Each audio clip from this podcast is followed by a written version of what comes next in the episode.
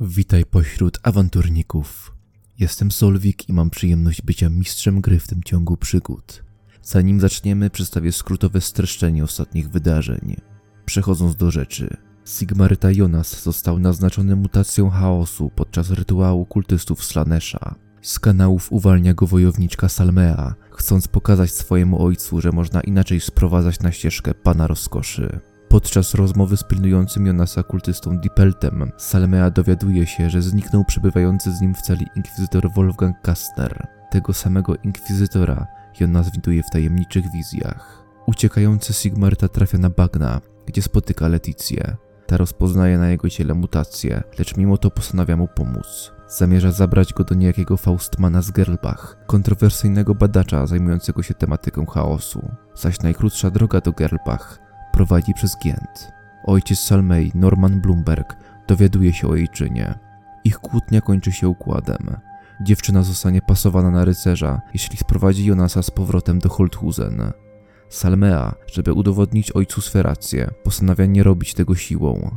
Wojowniczka odnajduje Jonasa i Letycję na bagnach i postanawia się do nich przyłączyć. Następnie na drodze drużyny stają buntownicy walczący z arystokracją z Holthusen. Gdy rozejm z nieufną grupą był blisko, z klatki piersiowej Jonasa zaczął wydobywać się krzyk inkwizytora Wolfganga Kastnera. Po krótkim starciu buntownicy zaczęli uciekać. Jakiś czas później zostali zamordowani przez wałęsającego się po bagnach Dipelta, który poszukiwał Jonasa. Ten sam Dipelt zaskoczył drużynę na szlaku, lecz Salmei udało się go przegnać. I to tyle. Ciąg dalszy poznasz za chwilę. Pamiętaj, że łapka w górze lub komentarz dla nas sygnały, że ktokolwiek tego słucha, dlatego warto ten skromny gest wykonać. Wspomnę również, że przygoda ta zmontowana jest wyjątkowo przez członka naszej społeczności Redlocka, za co mu bardzo dziękuję. Czas zacząć przygodę. Mam nadzieję, że z chęcią nam w niej potowarzyszysz.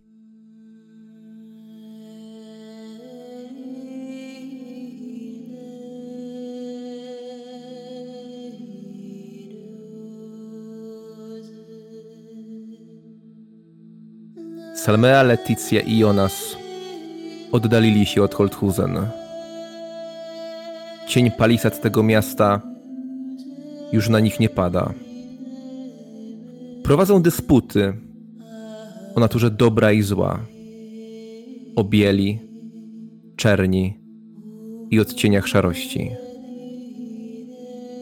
Jakże to ironiczne, że ten, którego słowa tak wiele mówią o świetle, skrywa w sobie największy mrok. Innowiercy, rozdział trzeci.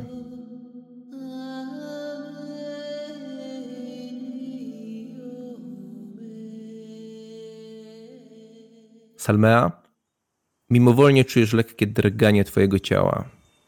Dipelt znika pośród drzew. No i słyszysz tekst Jonasa który cię dosyć porządnie skwitował. Yy, czekam jeszcze chwilę i zsiadam z konia. Patrzę na nich. Jonas, wykonaj sobie test opanowania. Minus dwa. Mężczyzna zniknął i ty czujesz, jak narasta w tobie złość. Jakby to było silniejsze od ciebie ten głos, który ci szepcze: Zrób coś, wydaje się taki zapomniany, słabszy niż zazwyczaj, słabszy niż kiedyś. Jakby przykryty płaszczem zupełnie innych emocji. Ale udało mu się wyjść, wynurzyć i słyszysz go. Zrób coś. Wymawiam bezwiednie, pytam właściwie retorycznie petycję Zrobimy coś? Nawet się nie patrzy w twoją stronę. Na pewno jej nie kojarzysz? Nie, nie pamiętasz jej z miasta? Nie odpowiadam. Patrzę się na ciebie, Salmea. O, on cię znał. Skąd ty znasz sługę, byłego sługę mojego ojca, co? Sługa twojego ojca? Kiedyś, kiedyś nim był, ale coś z nim chyba bardzo nie tak. Słuchaj, w moich oczach są takie ogniki i skierki i powinna się wiedzieć bez problemu, co takie spojrzenie oznacza w czyichś oczach. Taki blask. Co mówi, w końcu jesteś e, obyta z walką. Czego się tak patrzysz? Skąd go znasz? Jak ty, co, co ty zrobiłeś, że on cię ściga? Wiesz co, mnie bardziej interesuje, co ty zrobiłaś, że potrafisz się dogadać z takim i chodzisz na ugody. Idę do ciebie, jak w transie. Ja ruszam razem z Jonasem. I rozplatam ramiona w razie czego, żeby móc szybciej reagować. Skąd ja go znam? Mówiłam ci, on był kiedyś strażnikiem, potem był sługą mojego ojca, ale coś chyba, chyba jest szurnięty, zresztą widziałeś. Nie widziałam go od dłuższego czasu. Nawet o nim zapomniałam, a, a teraz pojawia się tutaj i idzie za tobą z jakimś, z jakimś popieprzonym kijem w rękach. Co ty zrobiłeś? 2-3 metry. Jesteście przed Salmeą. Leticia, jak ty idziesz? Jak ty reagujesz na to wszystko? Jak patrzysz na Jonasa? Jak już się tam zbliżyliśmy, to staję między nimi, bo wiem, co się święci. I słychać drżenie w moim głosie, i po chwili mówię: Wiem, że mamy sobie dużo do wyjaśnienia, ale to nie jest rozmowa na teraz. Lepiej stąd chodźmy, bo może być ich tu więcej. Kiedy Letycja mówi, że może być ich więcej, ja się obracam w stronę lasu. E, Łapę Fitzgerald za, za, za lejca i chcę ominąć Jonasa i Letycję i zacząć iść w stronę, w- którą podążaliśmy. Czy my wiemy, ja z Letycją, czy rozpo, rozpoznaliśmy głos Dipelta? A z czym miałby ci się kojarzyć? Nie słyszeliśmy go, jak byliśmy głębiej w bagnach? Okej, tak, tak, tak. Na pewno myślę, że spokojnie możesz rozpoznać, że to jest ta sama osoba. I zanim jeszcze Salmea podejdzie, to ja bym się chciała zbliżyć do Jonasa y, jak najbliżej się da. Chciałabym szepnąć do niego. Musimy jej pomóc. W niej jest jeszcze dobro, ale chyba zbłądziła. Zastanawiam się, bo z jednej strony Talmea pomogła nam tak jakby w tej chwili. Z drugiej strony w tym lesie załatwiać tą sprawę. Ja ucichłem na chwilę, po prostu kalkuluję to. Myślę, co zrobić. Nie straciłem e, jeszcze panowania nad sobą. To jak ja widzę, że on się zastanawia, po prostu go biorę pod rękę i zaczynam ruszać. Nie wiem, czy, czy się dajesz. Chcę podróżować dalej? Mamy inne wyjście? Nie za szybko w nią zwątpiłeś? Przed chwilą uratowała nam skórę. Ja to słyszę? E, Powiedziałaś, że już idziesz dalej, tak? Trochę minęło, oni jeszcze nie poszli, więc myślę, że już jest między wami kilkadziesiąt metrów, więc myślę, że tego nie słyszysz. Okej, okej. Ja stoję w zastanowieniu jeszcze i zaczynam miętosić wisior, o ile dobrze pamiętam. Staram się w ogóle też y, przypomnieć sobie, co się ze mną działo. Składam y, sobie ten y, ostatnie wspomnienia w jakiś y, ciąg wydarzeń. Nie jestem zbytnio kontaktowy. Leticja? No Jonas stoi w miejscu, dotyka swojego wisiora, nigdzie się nie wybiera, Salmea się oddala. To na Sigmara zostawimy ją tak? Przecież pomogła nam. Jeżeli jej ojciec jest z tego miasta, o którym mówisz, to przecież ją zabije, jeśli się dowie, że, że szła z nami. A! Ten dźwięk wydobył się od strony Jonasa. Jonas, poczułeś ból. Ból w środku ciebie. Takie dźgnięcie. I wyraźny, jesteś tego pewien, jakby ruch w okolicach płuc, serca. I to zgrało się z twoimi rozmyśleniami. Zastanawiasz się, jak się tu znalazłeś, co się wydarzyło. Widzisz siebie biczującego się na środku Holthusen i teraz jesteś tutaj, prawie nagi, otoczony obcymi ci osobami. Ale tych osób tutaj nie ma. Nie ma Salmei, nie ma nawet Letycji. Jesteś sam i twoje oko, jedyne oko, którym patrzysz, krwawi. Czerwień. Czerwień jest wszędzie. Postać, naga postać, którą dobrze znasz. I obraz tej dziwnej jaskini, a może, może czegoś zupełnie innego. Tylko tym razem wszystko jest czerwone. A strumienie krwi padają po błonie twojego oka. Jak wielkie fale. Postać dzierży sztylet w ręku. Sztylet, który już wcześniej widziałeś. Cała drży. Mężczyzna o pobliźnionej twarzy z dziurą, która odsłania bok jego zębów. Patrzy prosto w twoją stronę. Patrz na mnie! Nie odwracaj spojrzenia! Co robisz? Patrzę na tego mężczyznę. Czy mogę mówić? Próbujesz wydobyć głos, ale masz wrażenie, że on grzęźnie. Niby opuściliście bagno, ale czujesz, że dalej na tym bagnie jesteś i twój, twój głos próbuje płynąć, ale zapada się gdzieś po drodze. Tylko patrzysz i słyszysz. Mężczyzna robi dwa kroki do przodu i ty masz wrażenie, że słyszysz jego kroki ciszej, mimo że podchodzi do ciebie. Tak jakby twoje ucho nie było tam, gdzie jesteś, było gdzieś indziej. Niby się zbliża, ale dźwięk mówi ci, jakby się od ciebie oddalał. Bardzo dobrze. Patrz! Patrz! Chaosycka! Kurwo! Kolejny ruch. Sztylet miga w przestrzeni i ty widzisz, jak ostrze zbliża się prosto w twoim kierunku. Czerwień zalewa wszystko. Patrzysz, otwierasz oczy, które nie są zalane krwią. Te oczy nie są. Leticja, trzymasz go i widzisz, jak dwa razy nim targnęło. Oczy gdzieś odpłynęły. Czujesz, że przez chwilę no, niemalże wisiał na tobie, ale się opamiętał, teraz jakby stoi na nogach. Odpisz sobie dwa punkty żywotności, Jonas. Szepczę do niego, że musimy jej pomóc. I krzyczę: Salmea!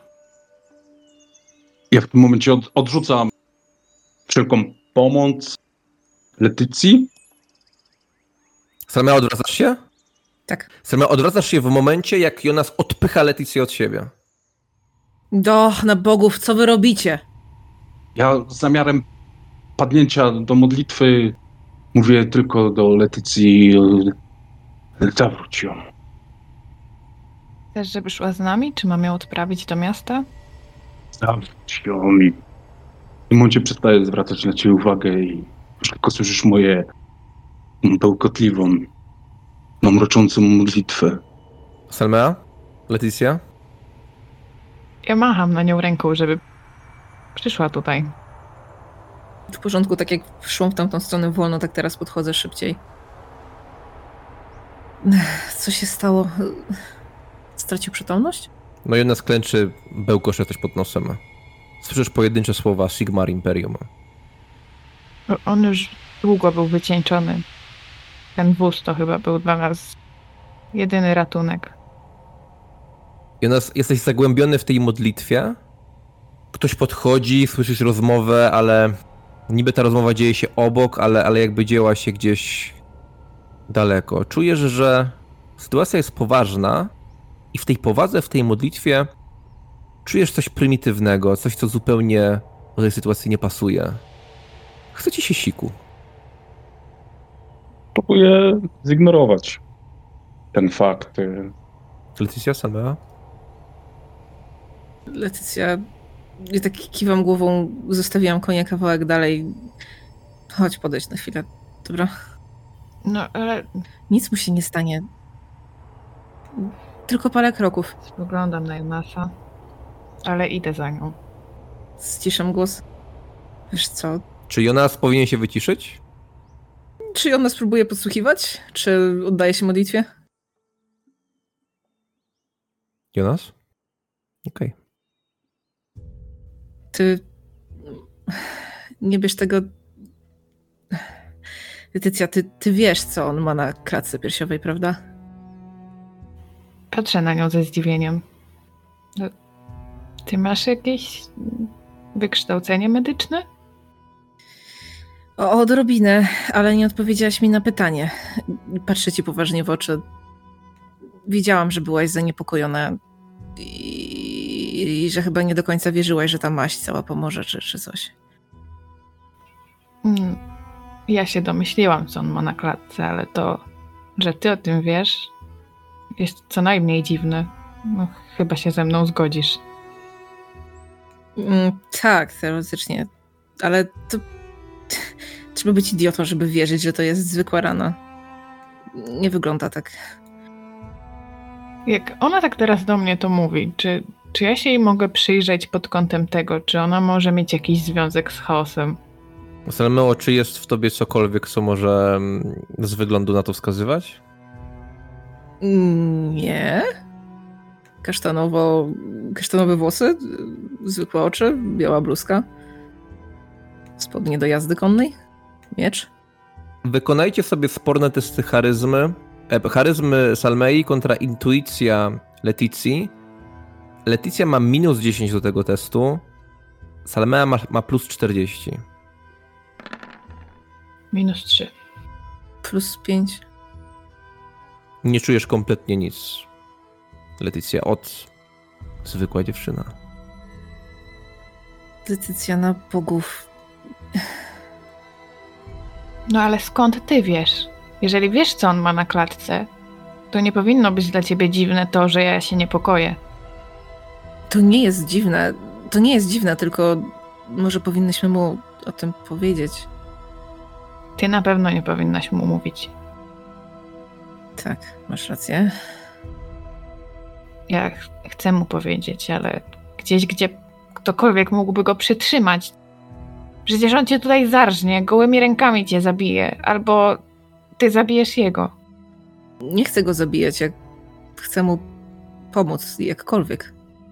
Skąd ty wiesz, co on ma na ciele? E, Selma spuszcza głowę, kręci głową. Kto mu to zrobił? No, Znowu kręcę głową. Skąd mam wiedzieć? Może ja jestem młoda, ale nie głupia i naiwna. No, skoro wiesz o tym aż tyle, to, to musisz wiedzieć więcej. I nie mówisz mi. Nie wiem.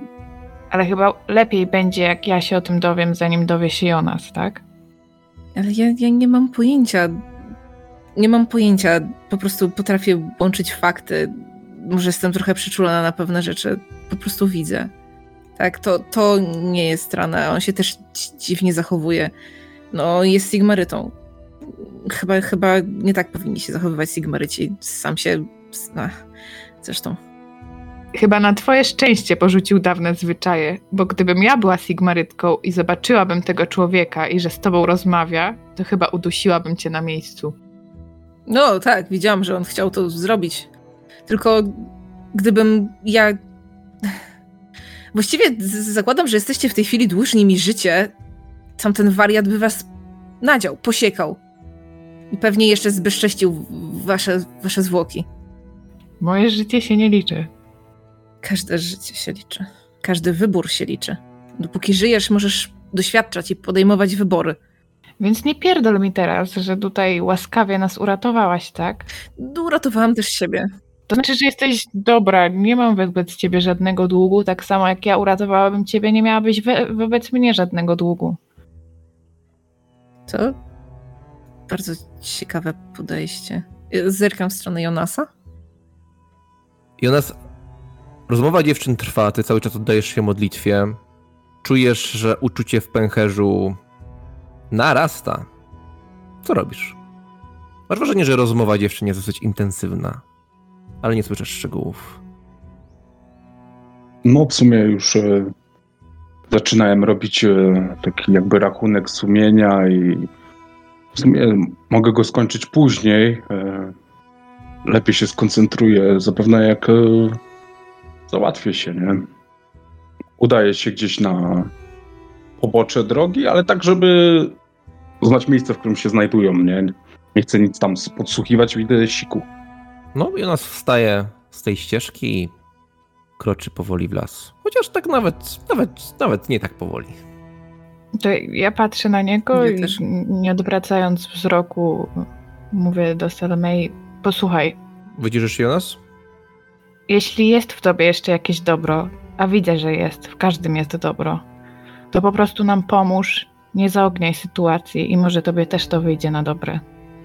I nie ma, nie ma sensu się teraz spierać, co wiem ja, co wiesz ty.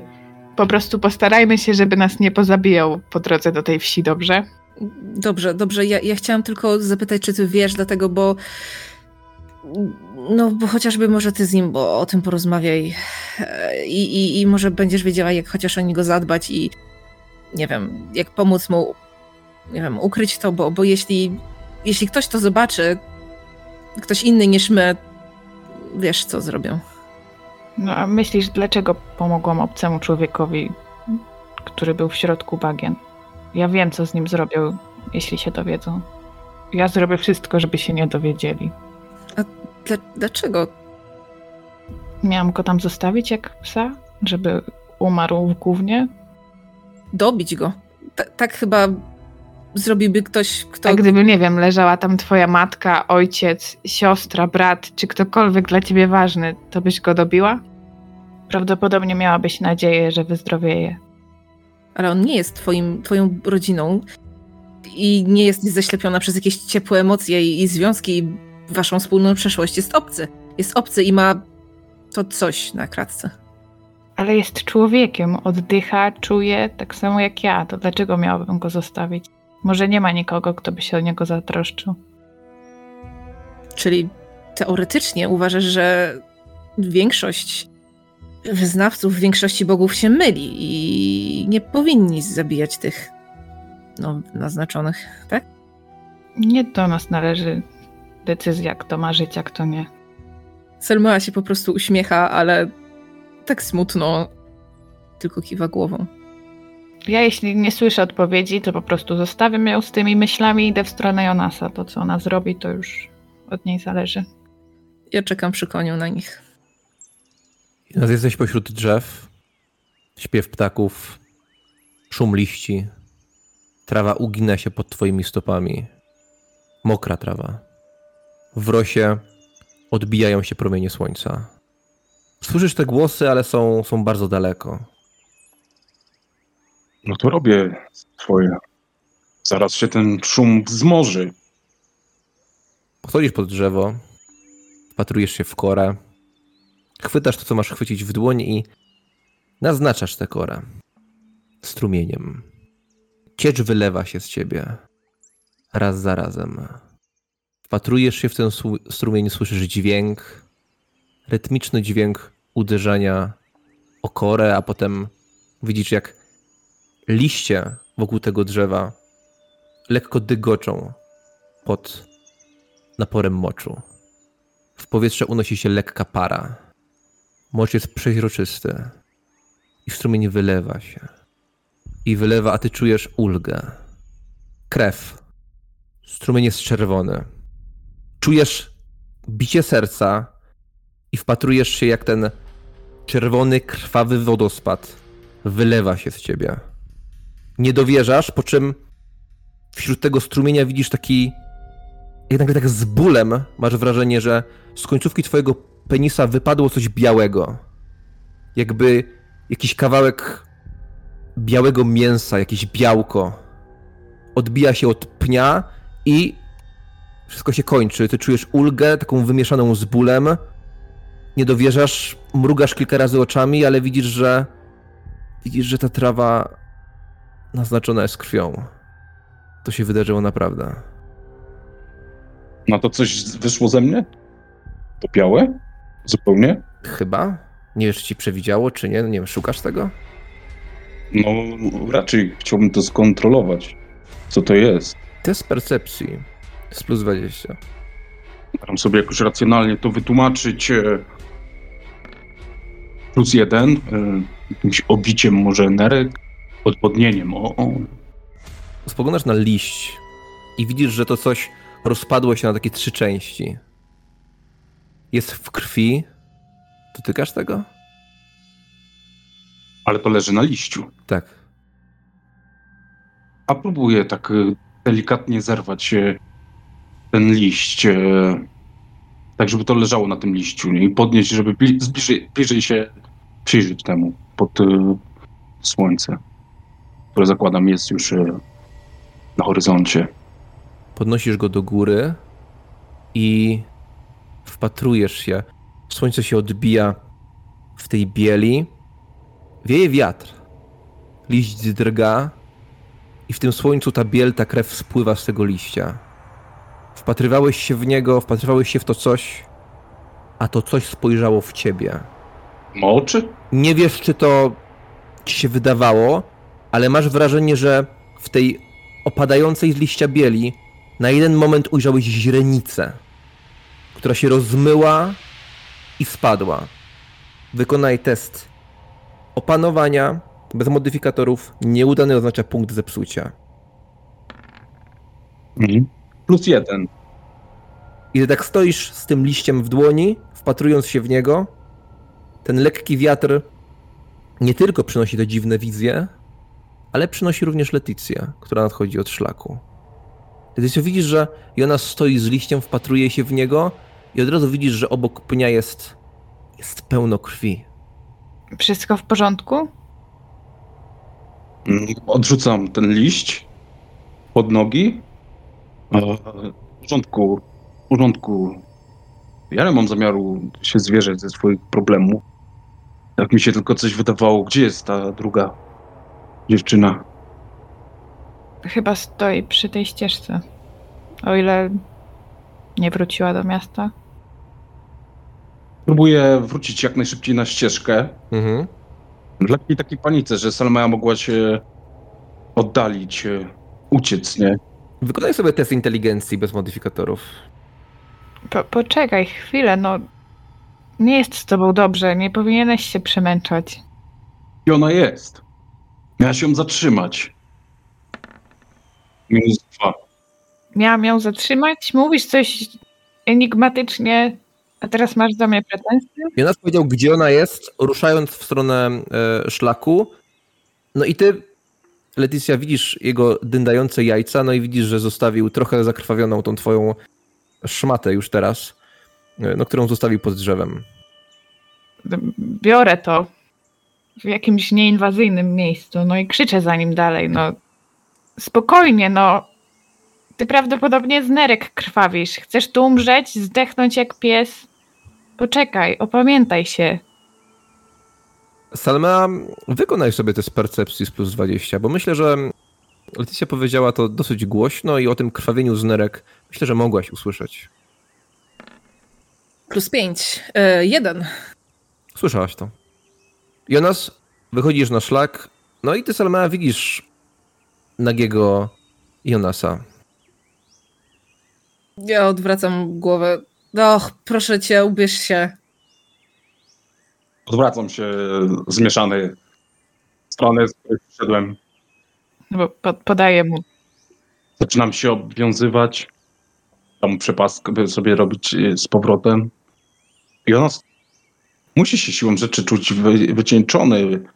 Zaczyna myśleć, e, kiedy pił, czy pił w ogóle. e, Ale jest zmęczony, nie może się skoncentrować. Musimy. Musimy. Musimy odpocząć. Spróbuj może wsiąść na konia. Chcesz? Teraz to już nie ma, czy chcę. Wsiadaj na tego konia i ruszamy. Fitzgerald, spokojnie. Będę cię prowadzić. Tylko bydle chyba mnie nie lubi. Chyba Jakie nie. bydle, przecież to jest piękny konik. I podchodzę i się staram poklepać po, po pysku. Masz coś związanego z opieką nad zwierzętami, tresurą, jakąś taką umiejętność? Tak, mam, mam opiekę nad zwierzętami. To rzuć sobie plus 20. Ja też cały czas trzymam Fitzgerald. Plus trzy. No, e, Salmea widzisz, że gdy Leticia podchodzi mm, do Fitzgerald, no to błyskawicznie się uspokaja pod wpływem jej dłoni. Chyba ona, wiesz, nie, nie lubi e, tego, no, tego czegoś, Jonasa.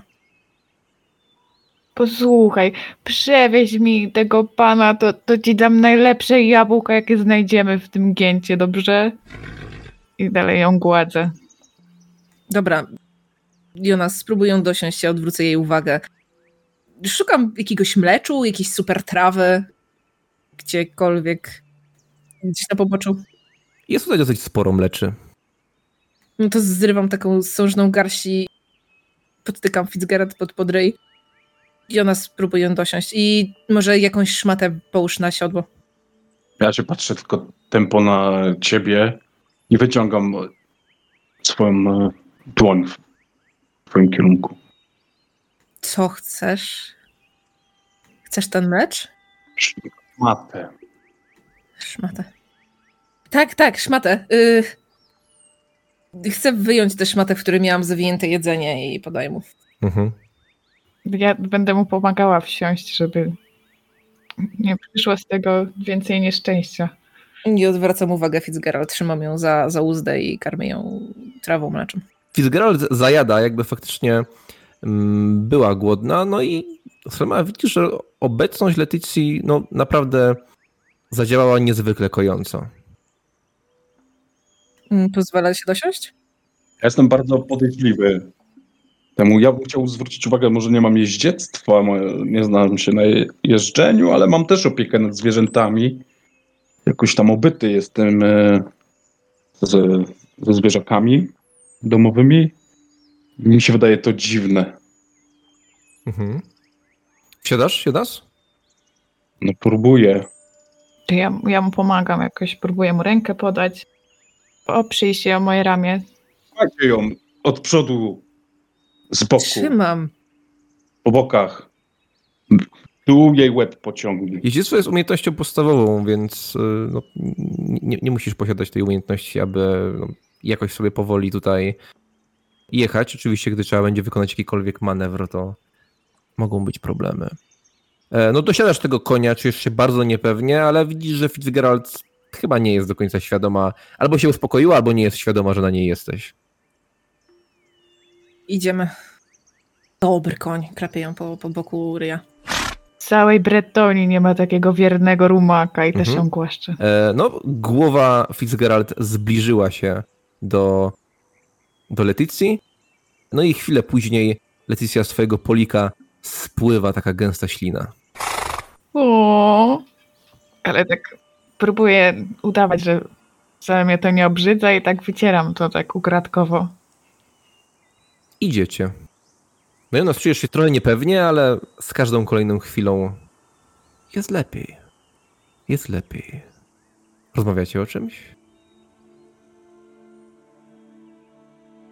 Ja może powiem tylko tyle, że raczej jestem taki wyłączony. Chciałbym e, czerpać z każdej, każdego momentu odpoczynku. No bo nie najlepiej się czuję i nawet moje ciało daje mi znaki, że jest nie najlepiej ze mną. Wyłączam się na tym e, koniu. Próbuję naprawdę delektować się tym, że nie człapię już na bosaka. I i snuję plany o tym, co zrobić e, z Salmeą później. Jakieś plany. Reszta?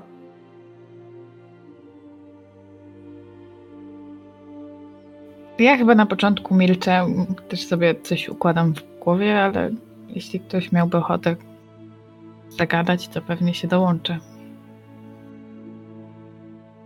Ja również milczę, choć mam ochotę cały czas pytać o to, skąd, skąd się znają z Dipeltem i tak dalej. Nie wiem właściwie, czy, czy mówić, czy, czy nie mówić. Nie wiem, co mi dałoby. Co wyszłoby bardziej naturalnie, więc zakładam, że milczenie jest najlepszą opcją. Zmierzacie. Szlak prowadzi w stronę północną.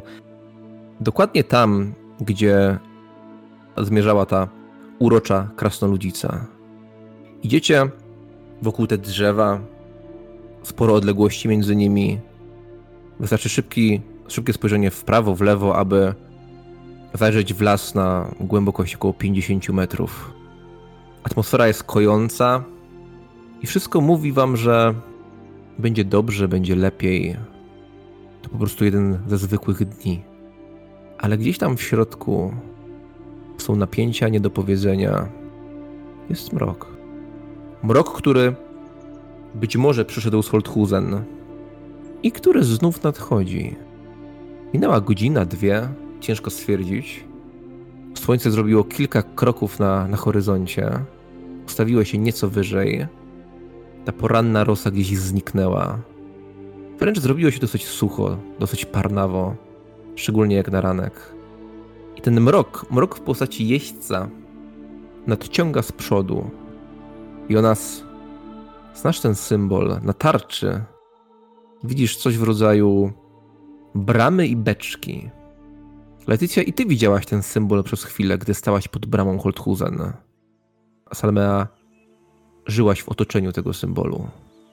Holthuzeński strażnik w kolczej zbroi, w hełmie, który przykrywa w zasadzie całą jego głowę.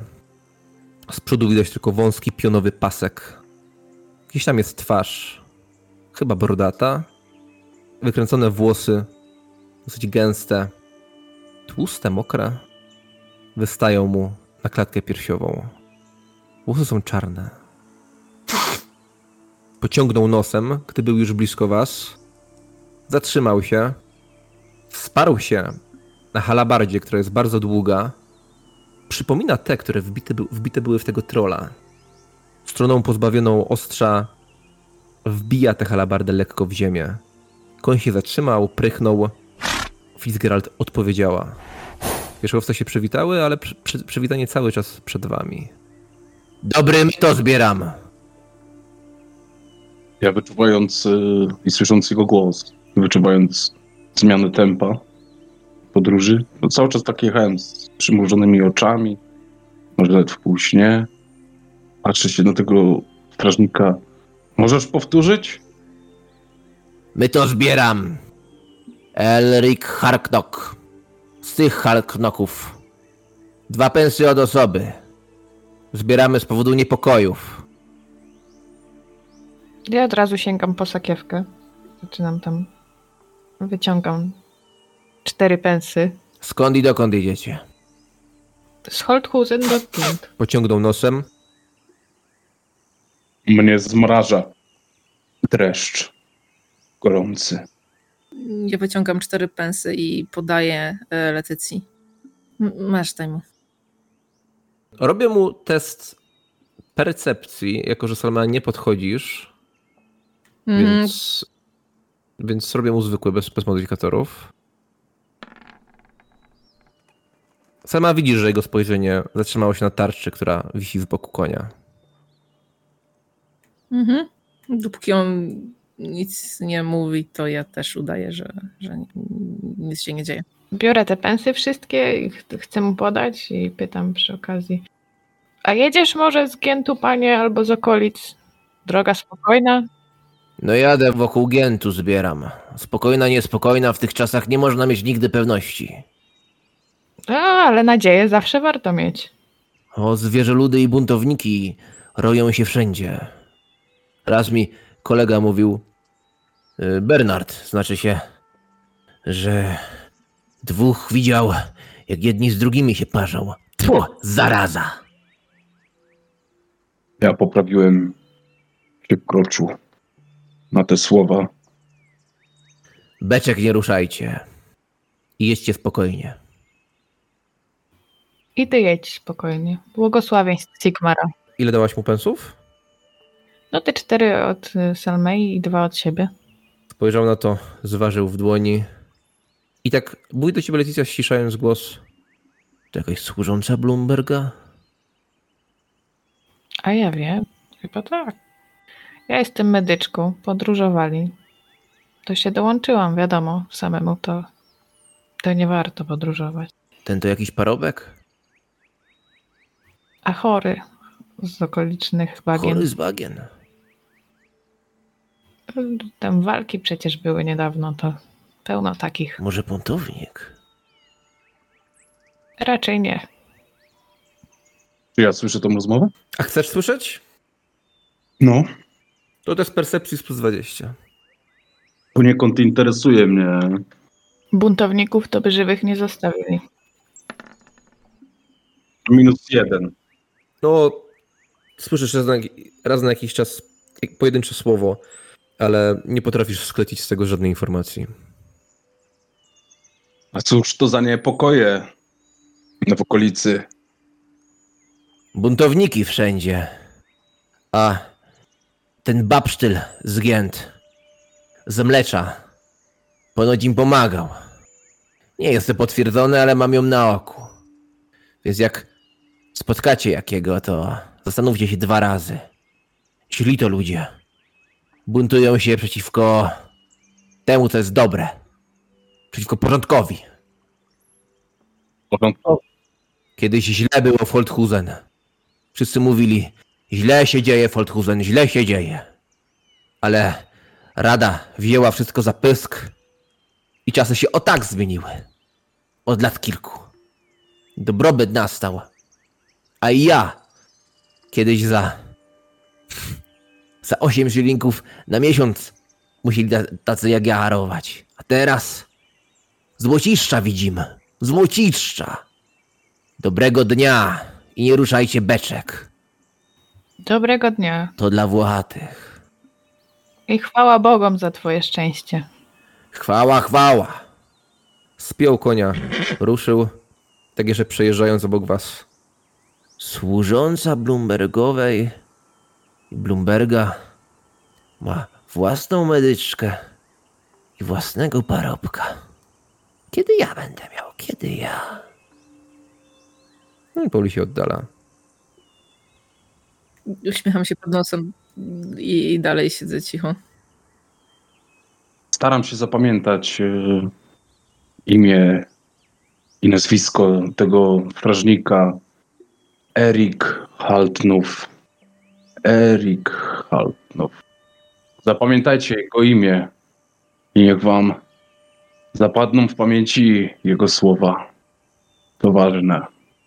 Które słowa? To, co mówił. To o beczkach? To jest tylko. Ja tak trochę nieufnie mówię do ciebie, Salmea. Nie chcę spochwalać się z tobą. Letycja, ty słyszałaś wszystko, co mówił?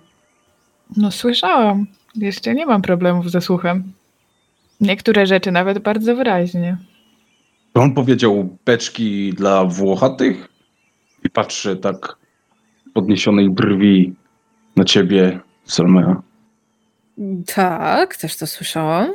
Salmea, to jest informacja tylko dla ciebie, zrób z nią co chcesz. Ty doskonale wiesz, że e, Holthusen, jako że jest no, w sercu Reykwardu, e, ma duży problem i zawsze miało. Od, od kiedy pamiętasz, na, nawet w czasach e, mniej chaośniczych, e, zawsze miał problem ze, mm, ze zwierzoludźmi. I sposób na to, aby zostawiać wino w beczkach na zewnątrz w lasach, po to, żeby zwierzoludy mniej interesowały się tym, co się dzieje w mieście i miały cokolwiek, no jest jakimś tam bardzo popularnym zwyczajem. Jest to już trochę metodą na ochronę, a trochę nawet jakąś tradycją? Mhm. Jonas jest łysy, prawda? Nie. Nie jest. To jakoś tak mi przyszło do głowy. No ale No ale Jonas sobie myśli oczywiście o jakichś ofiarach dla demonów. No bo jak mogłoby być inaczej, nie? Wiadomo w jakich kategoriach się myśli, będąc e, prawowitym Sigmarytą. Te beczki, to tam jest wino. Że ludzie jak dorwą coś tutaj, to nie podchodzą koło miasta. Ech, stary sposób e, od lat. Chodźmy. Zresztą to wino ponoć też jest okropne, nic dobrego, bo im tam nie dali. Tak? I ty się zgadzasz z takimi metodami? Tak długo jak nie atakują i nie giną przez nich ludzie, to myślę, że wino jest małą ofiarą. Jarą. Ofiarą. Ofiarą w sensie poświęcenia, a nie w sensie podarowania im czegoś. Wiadomo, każdy najchętniej podarowałby im ostrze w łeb. Gdyby ludzie z Holthusen wyciągnęli głowy ze swoich dupsk, to by zauważyli, że dokarmiają te bestie. Skoro to działa i jest lepiej, to, to dlaczego nie? Biorą to i chowają się do lasu i jest spokój. Względny spokój. Komu by wina nie otruć. Hmm? wtedy pewnie przestaliby to brać i zaczęli atakować. Bo by nie żyli. Ech, nie, oni chyba nie są aż tacy głupi. Zorientowaliby się, że to zatruta. Zresztą nie wiem. Jak na mój rozum. A potrafię czytać i pisać. To wygląda mi na jakiś układ. Nie dziwię się. Z pewnej perspektywy rzeczywiście może tak to wyglądać. Postaraj się wyjąć głowę skądś i pomyśleć o tym w drugi sposób. Tak wiesz, szerzej, no nie? Uważaj, co mówisz. Ty wiesz, twoim obowiązkiem jest zeznawać. Twoim obowiązkiem wobec imperatora i imperium jest zeznawać i donieść o tym, co się dzieje w Holdhudzen. Koń unosi się w górę. Jonas, wykonaj sobie test zręczności. Chciałbym wiedzieć, czy zręczności, czy Zręczności. A co, co próbujesz zrobić? Złapać się, czy, czy co? Bardziej zwinności w takim razie. Może być atletyka. utrzymać się na koniu, nie? No właśnie. To atletyka. Minus jeden, ym, ale sobie przerzucę to dobrze. Mhm. Dziękuję. Minus siedem. Punktem szczęścia chyba też mogłeś dodać sukces sobie, to by ci weszło. Tak? A to nie zapomniałem. No trudno. Możemy to, możemy to uwzględnić. Dziękuję. Rzuca tobą do tyłu. Twoje ciało odrywa się od Fitzgerald. Gdy jesteś w locie końcówkami palców, byłeś pewien, że to się nie uda. Łapiesz to siodło i ściągasz się z powrotem. Fitzgerald podskakuje, prycha, ale chwilę później się uspokaja. Ale to sprawiło, że cały czas czujesz się znowu bardzo, bardzo niepewnie. Ja ściągam ją, ściągam lejce. Cii, Spokojnie, spokojnie, głaszczę ją, drapię za uchem. Mi już serce do gardła podleciało, ja tak stoję chwilę wryta. Będę zeznawać, jeśli będę musiała. A ktokolwiek z was kiedykolwiek widział imperatora? Nie paplajmy o tym, co się może nigdy nie zdarzyć. No ja jeszcze próbowałem znaleźć jakąś odpowiedź, ale wstrzymuję się. Ja pociągam Fitzgeralda, abyśmy, abyśmy szły. No więc ruszacie. I czas znów mija. Po drodze spotykacie wędrowców. Widzicie w ich oddali. Jeżeli chcecie ich zaczepić, to mnie informujcie. Idą w zbitych grupach, noszą pakunki, garnki, brzęczą, które tylko są coraz bliżej. Zajęci są rozmową, Odrobinę ściszają głosy, gdy idą obok was, mijają was. Raz spotkaliście również samotnego wędrowca o olbrzymim plecaku. No jest, jesteście zdziwieni, jak, jak może wytrwać w takiej podróży. I on was ominął, pozdrowił was skinieniem głowy. Takich wędrowców, czasem zajętych samymi sobą, czasem patrzących na was podejrzliwie, czasem kupców, czasem wędrowców, którzy widać, że nie mają lekko. Idą stłoczeni, zmęczeni, ubrani w łachmany. Ja ciut ceremonialnie e, chciałbym ich witać e, i wołać chwała Sigmarowi, tak żeby też wysądować nastroje. Chwała!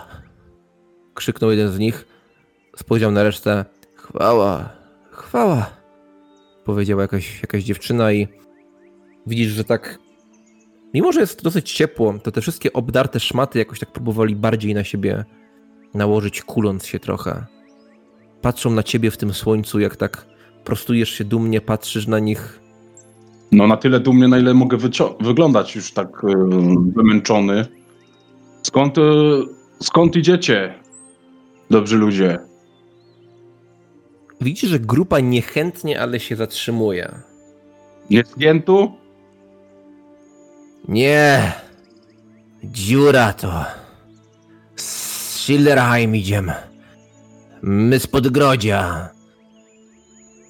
Słyszeliśmy, że w Kięcie rebelianci się ukrywają. A, nawet nie gadajcie o tych rebeliantach. A co to? U, u nas nabory były. Nabory do wojska. Z domów pouciekali. Nie chcemy ginąć w jakiejś walce ze zwierzoludami. Wilki jak dęby, mówią.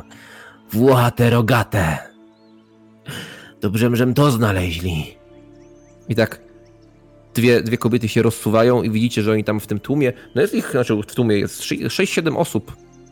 Wleką za sobą dużą beczkę. Ach, ja się tylko krzywię i stękam. Mówią, że to huzeńskie. A tutaj... Tu ponoć te największe bitki są, ale mówim... Pomyślą, że rzeką idziemy. No i nie wiem. Ale no nie, na, nie doniesiecie chyba. Czeście są dobrzy, bo... I wy chyba... ci- Ciężki los was spotkał. Wskazuje na ciebie. O, nie pochwalam kradzieży, ale muszę was przestrzec. Jaka to kradzież, jak to w, w lesie leży. Patrzę się tak na Salmę. Zwierzoludy kraść mogą, a my nie. Patrzę się, czy Salma w ogóle jakoś zareaguje. Ja się tylko krzywię, widać, że nie popieram tego. Jak na mnie spojrzałeś, to po prostu wzruszyłam ramionami. A ja nie wiem, mi się kotuje w głowie, bo z drugiej strony dobrze, jakby ci zwierzę ludzie tam wyszli. Old Cousin by było trochę zajęte. Tak sobie myślę tylko. Jednak szkoda mi tych ludzi. Szkoda mi tych ludzi, bo kurczę, te zwierzę ludzie mogą iść za nimi tym zapachem, tropem. Zjegbar, Słuchajcie, słuchajcie. Dogadajmy się. E, Gdy, wydało ci się, że usłyszałeś coś jakby Sigmara przez chwilę od jednej z dziewczyn. Wskazuję na niej ręką, tylko tak do niej, żeby chwilę poczekała ze swoją wypowiedzią. Mówię, dogadamy się, spójrzcie na mnie. Mi niewiele trzeba, coś tylko, żeby się okryć, kiedy podróżujemy nocą i zapomnimy o sprawie. Nie macie, co tam, jakąkolwiek terkę, nawet starą z konia, skórę jakąś. wojsko przyszło. Z nienacka. Tak jak my byli, tak, tak, my, tak my poszli. Domy zostawiając. I, i syna. Zjegmar, Odz- o- odzywa się ko- kobieta z tyłu. Zjegmar, paplasz za dużo. Nie znasz tych ludzi. Nazywasz się Sigmar? Nie to mnie. Zjegmar. E tam jest. Babka miała tupet. Bywajcie. Nie, nic nie mamy. Jakbyśmy mieli to i wolelibyśmy to przehandlować. Może wina się chcecie napić? Nie pogra... nie pogardzilibyśmy miedziakami. A tych beczek tak tu dużo nie jest. A jak duże są te beczki takie? Tam człowiek by wszedł normalnie? Czy to są beczułki? Nie, to jest, to jest sporej wielkości beczka, tam dwie, trzy osoby Mhm. niosą tę beczkę. Ja patrzę tylko chłodno na nich. Zanim dzień ujdziecie z tą beczką, dopadną was zwierzę ludzie. Najpewniej.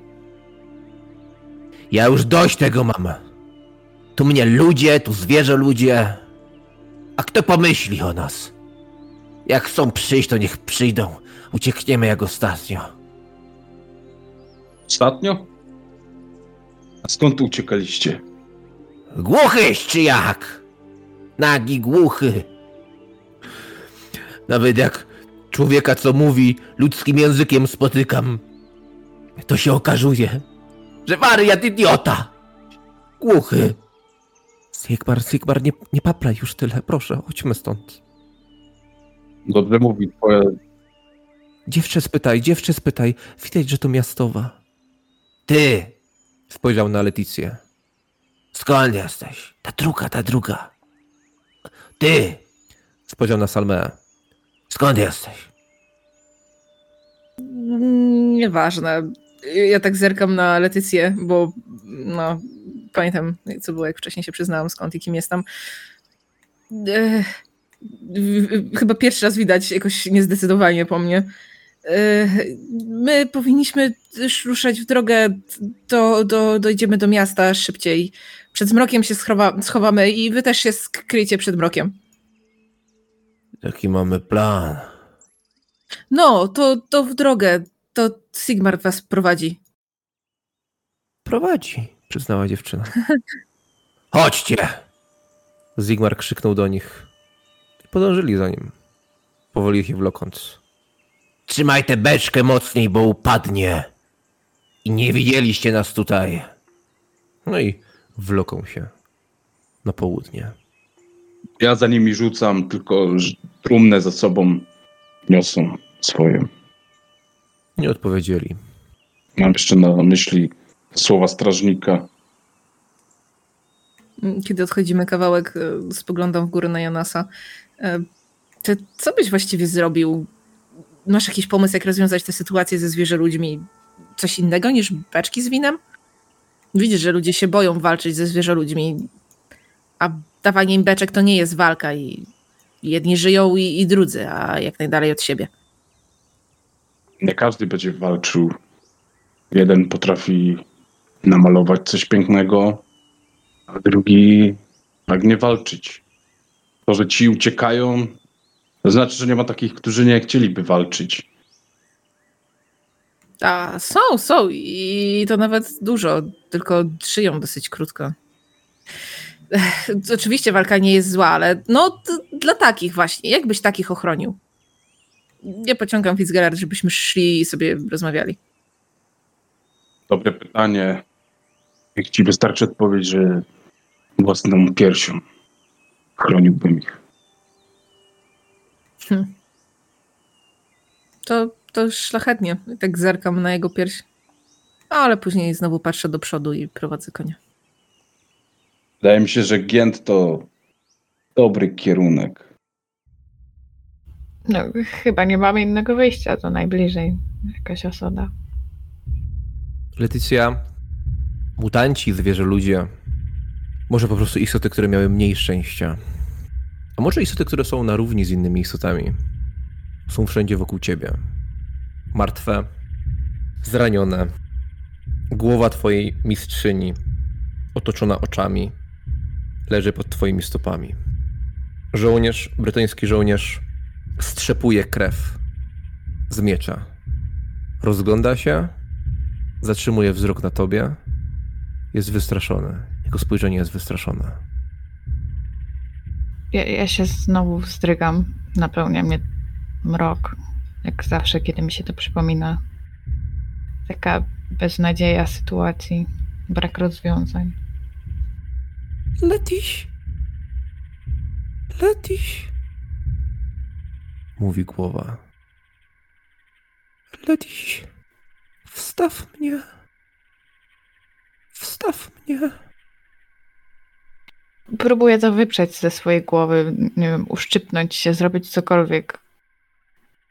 Opuszczasz tę wizję. Przez moment tylko widzisz jej twarz.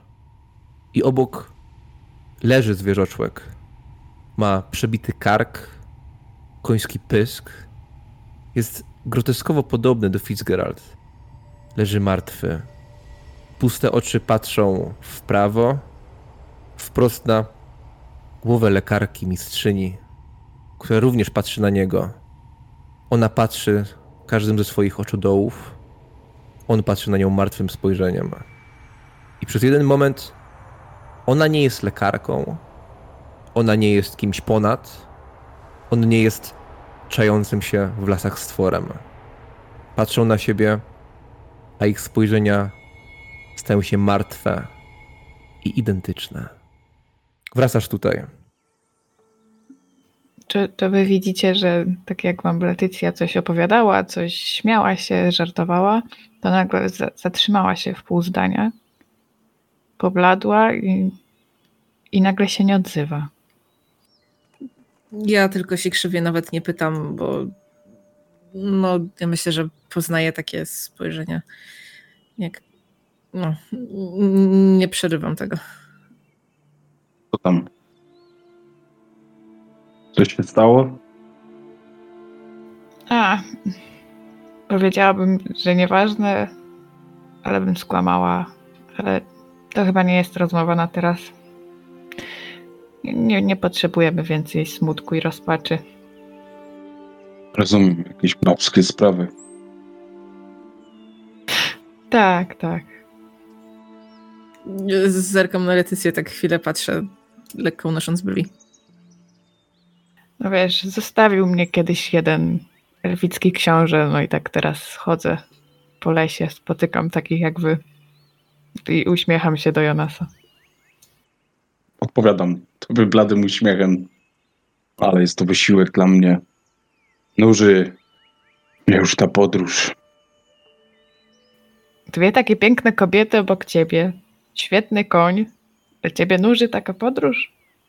Bogowie ci sprzyjają. Jesteś przyziemna, Leticja. Jestem wyższa od ciebie. Zerkam tylko na ciebie z konia. No, może nie teraz faktycznie.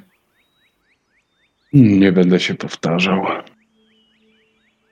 Muszę jakieś odzienie zdobyć. Tak, pożywienie i jedzenie. Dopiero widzicie, że, że Selma wraca jakby uwagą do tej rozmowy tu i teraz. Wcześniej się chwilę rozglądała e, i obracała za siebie, jakby oczekiwała, że ktoś się wróci i pójdzie. Ech, Jedzenie, odzienie, nocleg. Tak, tak. I masz ze sobą, Letycjo, jeszcze jakieś medykamenty? Coś, opatrunki może? No, już wszystko zużyłam niestety. Dlatego musimy dotrzeć do Gent jak najszybciej. Tam planuję uzupełnić zapasy. Oby mieli to, czego będziemy potrzebować. No, ja mam dużo szczęścia w życiu. Ale tak chwilę zmroziło Letycję wspomnienie przed chwilą. Trochę posmutniała, ale nie, nie dała po sobie poznać. Mam dużo szczęścia w życiu, także jestem dobrej myśli. Hm, myślisz, że potrafisz przetoczyć te szczęście na drugą osobę? Hm. Okaże się. Ale jak, jak, jak mi zabierzesz to szczęście, to, to już się nie polubimy. Uśmiecham się do niej. A ile takie szczęście kosztuje? Może, może nie zabiorę, tylko, tylko odkupię. A może pomnożysz? No, zobaczymy. Oby, oby. Szeli ja ma nas w opiece.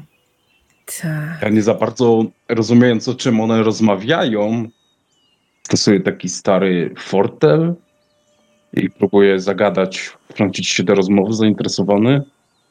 Medykament, medykament, medykamenty? Eee, do czego tobie to? No, na pewno dużo o tym czytałeś. Chwaliłeś się, że umiesz czytać. No ale tobie do czego to? Chyba nie za dużo czasu z kobietami spędza. A, a to te medymakenty, tak? Tak um, próbuję kiwać mądrze głową. To te, o których myślę. Nie wiemy, o czym myślisz. Tak mówię trochę zachęcająco, żeby się rozchmurzył. Może to i lepiej. I zerkam tak na Salmę. No i wycofuję się z tej rozmowy, no. mm, Ja tylko tak trochę teatralnie wzdycham. To ja, ja mrugam do niej z taką satysfakcją na twarzy, że udało nam się zawstydzić jakiegoś takiego barczystego mężczyzny, nie? Dwie malutkie dziewczynki. No może sprostujmy to, ja mam 1,66 m, jestem szczupły, ale narwany. E, No dobra, ale jakiś umięśniony pewnie też jesteś, nie? Selma z- uśmiecha się do, do Leticji tak szeroko. E, nic nie mówi. No widzicie na moim ciele na wyrzeźbionych y, muskułach, takich zdrowych żyłki te. A gdybyście mogli wybrać dowolne miejsce na świecie, żeby teraz w nim być, pozdychać tamtym powietrzem, to gdzie byście chcieli się wybrać? Salmea, Tak? rozmawiasz, rozglądasz się między drzewami. Słyszysz pytanie. Leticja. Widziałaś, że przed chwilą ciężko stwierdzić wspomnienie, jakich zdarzeń sprawiło, że poczuła się zasępiona, odpłynęła myślami. I teraz w obliczu tego pytania i widząc jej spojrzenie, które odpłynęło wcześniej, i ty przenosisz się. Czy to jest to miejsce? Musisz sobie sama odpowiedzieć. Uśmiecham się smutno do, do, do siebie, e, patrzę w bok. Patrzysz w bok i pomiędzy drzewami, w świetle zielonego księżyca, widzisz wijące się, ocierające nagie ciała. Tłuste ciało, z którego opadają fałdy. Tłuste ciało Normana Bloomberga trzyma cię za dłonie. Wieje wiatr, czujesz, jak gęsia skórka rozchodzi się po twoim ciele.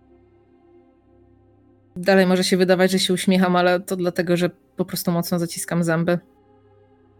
Daję się trzymać za rękę, ale po prostu trzymam dłoń prosto, nie, nie zaciskam jej. prowadzi cię między drzewami, a do tamtej pary, nie, do tamtej trójki osób, dołącza widok kolejnych. Wijące ciała arystokracji są wszędzie. Kobiety wyją w spazmach, mężczyźni sapią jak zwierzęta. Prowadzi cię ścieżką i nagle z pomiędzy krzewów wyłania się głaz. Głaz, który jest płaski u góry. Norman Bloomberg, który cały czas prowadzi cię, trzyma twoją dłonię. Przejeżdża powoli językiem po górnej wardze, po dolnej. Patruje się w ten głaz, na którym czeka mężczyzna. Nagi z rozszerzonymi nogami. Patrzysz na jego stopy, uda, długiego, nienaturalnie długiego penisa, włochaty brzuch, klatkę piersiową, szyję i głowę węża. Kontynuujcie rozmowę. To, to, to co, Jonas? Gdzie byś chciał być? Gdziekolwiek, gdzie tylko możesz. Teraz, tej chwili, to w jakiejś bogatej karczmie, jakbym coś najadłbym się, wyspałbym się w łóżku. Teraz. Tak, teraz, jakbyś tak bardzo chciała wiedzieć, a nie tu. A ty? Mi tam tutaj całkiem dobrze. Ale gdybym mogła wybrać jedno dowolne miejsce, to chciałabym zobaczyć elfy z Ultuanu. Dużo słyszałam o nich. Podobno mają wielkie budowle, żyją w szczęściu, w zgodzie. Mają wielkie biblioteki, czyste strumienie i takie piękne, świeże powietrze, które pachnie lepiej niż cokolwiek innego. Ale twój pomysł też jest całkiem, całkiem zacny. E, Patrzę na Salmeę, czy ona ma ochotę się podzielić jakąś myślą. Salma patrzy trochę martwo w przeciwną stronę, właściwie w stronę drzew i bardziej ziemi e, pod drzewami. Ma lekko zaciśnięte usta e, i raczej niewyraźny wyraz twarzy, nieobecny. Ach, czyli też karczma. No. Dużo razy słyszałam, że bujam w obłokach, ale nigdy nikt mi tego tak nie dał dobitnie odczuć. No nic, no. To to będziemy tak szli, milcząc. Mówcie co chcecie, bo szczerze to ja już się sama zmęczyłam swoim głosem. Ale tak iść w ciszy to... To nawet krasnoludy tak nie podróżują, a one potrafią być bardzo podstępne. Krasnoludy?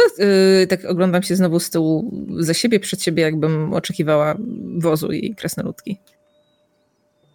No ci albo coś śpiewają, tak jak to widzieliśmy niedawno, Albo się o coś kłócą, no to w sumie jakbym tak was do końca nie znała, to bym pomyślała, że jesteście krasnoludami, też się ciągle kłócimy, ciągle coś jest źle. To gadanie upewniło mi, że po prostu straciłam wątek i że nie idzie żaden krasnolud. E, tak. Mm, nie. Y, e, y, nie kłócimy. Ja się, ja się nie chcę kłócić.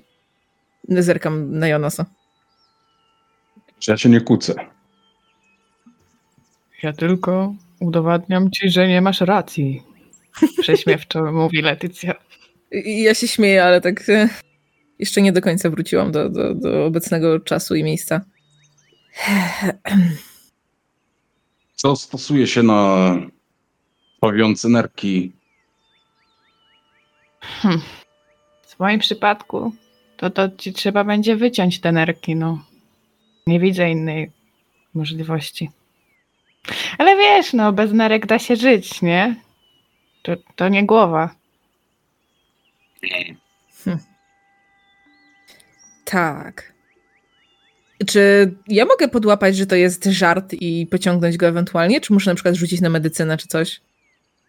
Okej, jakbym myślę, myślę, że. A masz medycynę? Tak, coś tam mam. Okej, no to myślę, że czuł się swobodnie. O tak, myślę, że w Gięt y, dostaniemy jakiś sprzęt. Do takiej operacji chyba nie potrzeba nic, nic y, no, zaawansowanego, prawda? Ale oczywiście będzie mi bezpiecznie i na pewno będzie bolesna, prawda? A no, dwa razy mu się jakimś kijem przyłoży, to same wyjdą. W tym stanie. O, o, o, tak, tak, to też o tym słyszałam. Ja nie jestem zbytnio wzruszony. Czy ja wyłapuję ten ton, że to jest e, żart? Jakiś taki kij. Ob... Jak uważasz? Mam nawet nadzieję, że to załatwi się przez jakieś okładanie kijem, nie? Tylko taki cień nadziei w porównaniu do sikania krwią i Wizja Leticji i, i Salmei, które okładają kijem Jonasa tak długo, aż wyjdą z niego nerki, towarzyszyła wam przez krótki czas, ulgą zastępując pewne wspomnienia lub nie. Idziecie i gdy słońce zawędrowało razem z wami i zrównało się z wami, tyle że jest nieco wyżej, czytajcie, są okolice południa. Gdy minęliście jeszcze kilku wędrowców, ni stąd, ni zowąd z prawej strony spogląda na was wąska ścieżka. Wąska, ale wygląda na często uczęszczaną. I na rogu tej ścieżki widzicie coś jakby pal, który jest taki lekko pochylony, Widać ślad po gwoździu, jakby coś kiedyś tam było wbite, tak mniej więcej na wysokości oczu, ale teraz jest tylko dziura. Czy ja bym mógł prosić e, o jakiś test plotkowania? Czy może dowiadywaliśmy się o okolicach, jeszcze z kimś zagadaliśmy? Nie. Znaczy, e, tak jak mówiłem, e, jeśli wskażcie mi, żeby mi po prostu przerwać opis, że zaczepiacie wędrowców, jeśli mówię, że na przykład mijacie kilku. Okej, okej, dobrze, dobrze. Możesz plotkować tylko z nami, niestety. No ścieżka prowadzi w prawo. No i jest cały czas ta droga, która chyba tutaj skręca nieco bardziej na północ. Wyraźniej niż ostatnio. No, A dokąd? no To, chyba tak. to tu? Mów pan, jest pan wyżej. Jest pan wyżej, niech pan widzi. Tak lepiej widzi. E, To tutaj? żartuję, żartuję. Ja się nie za bardzo orientuję w okolicach. Mówię tak wymigująco. Jesteście... Idziemy dalej, czy to tu? Tu jakiś znak był, zobaczcie. No to jak on mi zwrócił uwagę, to faktycznie próbuję się zorientować, czy, czy nie zboczyliśmy przypadkiem z trasy i czy to tutaj już mieliśmy sk- skręcić na Gięt. Otrzymaliście wszystkie potrzebne informacje do tej pory. Znaczy testy już były robione w tej sprawie, w sprawie, orientacji się. No niczego więcej się nie dowiecie. No, zsiadam z konia. Ja mocniej przytrzymuję Fitzgeralda, by tam nie, nie próbowała kopnąć albo czegoś innego wywinąć. No co tak patrzysz? Kieruję te słowa do ciebie, Letycja. Bo zsiadłeś. Mhm. No, zsiadłem. No, zsiadłeś? Rozprostować nogi. Co tak stoimy tu? Hmm. Hmm. Dobrze, Wiecie gdzieś dalej? Patrzę na Letycję.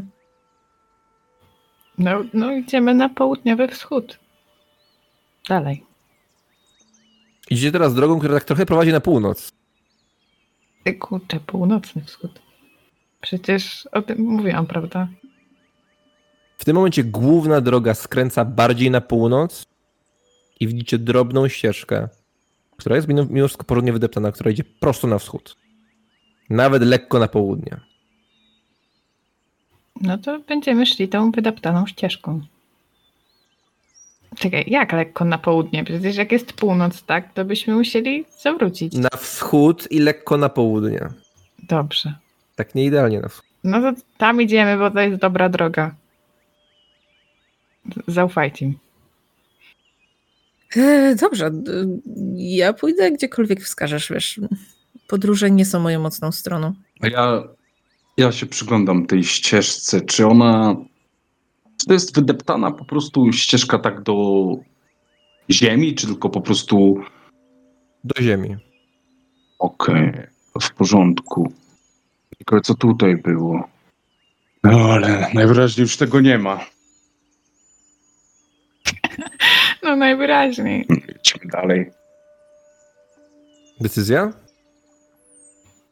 No idziemy tam tą wydeptaną ścieżeczką. Nie główną drogą. Nie podoba mi się ten pomysł.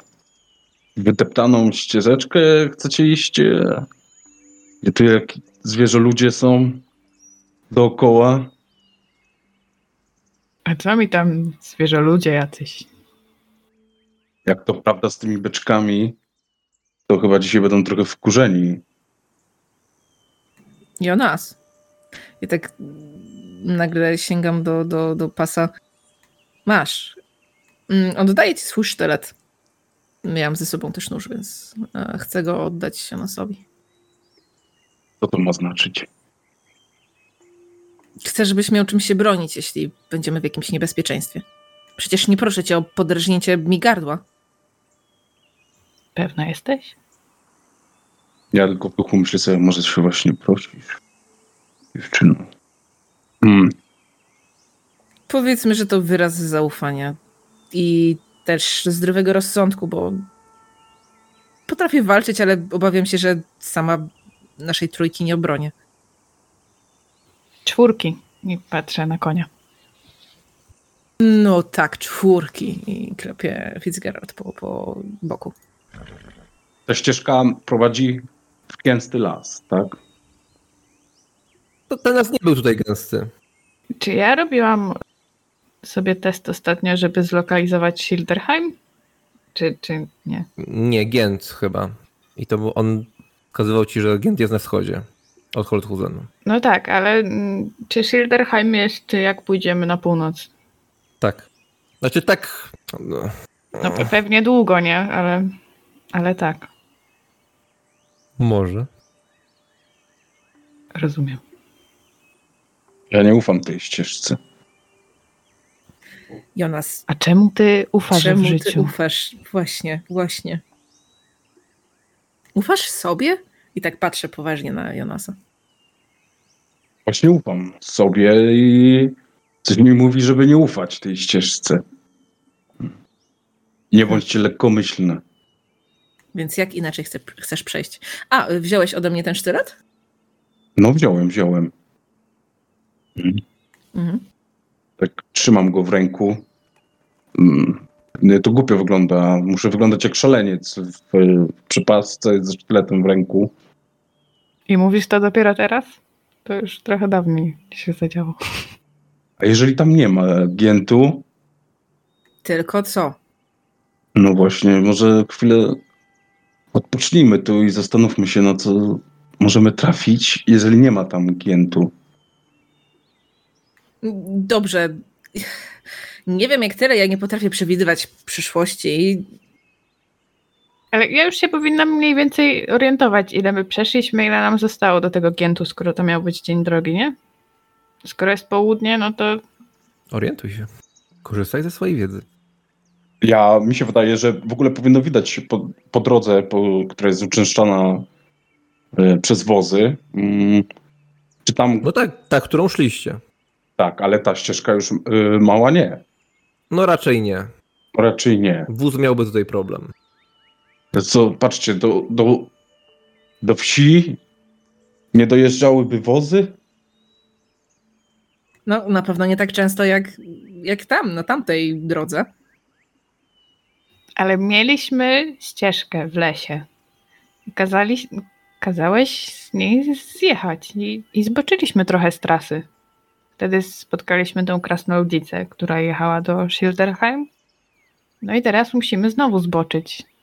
Ty teraz rozpowiadaj, że widziałaś krasnoludzicę, może jakaś brzydka baba była po prostu. Tyle zwątpienia w tobie. Nie wiem, Więcej wiary, więcej światła, słońca, Sigmaryto. Ja, ja to mówię tak nie, nie kpiąco, nie? Nie czuć kpiny w moim głosie, nie słychać tego. Ja jestem trochę zdezorientowana, bo już mi narobiliście wątpliwości i tak się rozglądam w sumie, no. Chcesz odpocząć, tak? Nie zostało mi już nic więcej do jedzenia, więc może wsiądź waś na koni i jedziemy dalej. Mnie już nogi, powiem, nie wchodzą gdzie. A to, to my już powinniśmy być naprawdę niedaleko. Ja bym szła dalej. Idźmy, ale ja nie wsiadam na konia.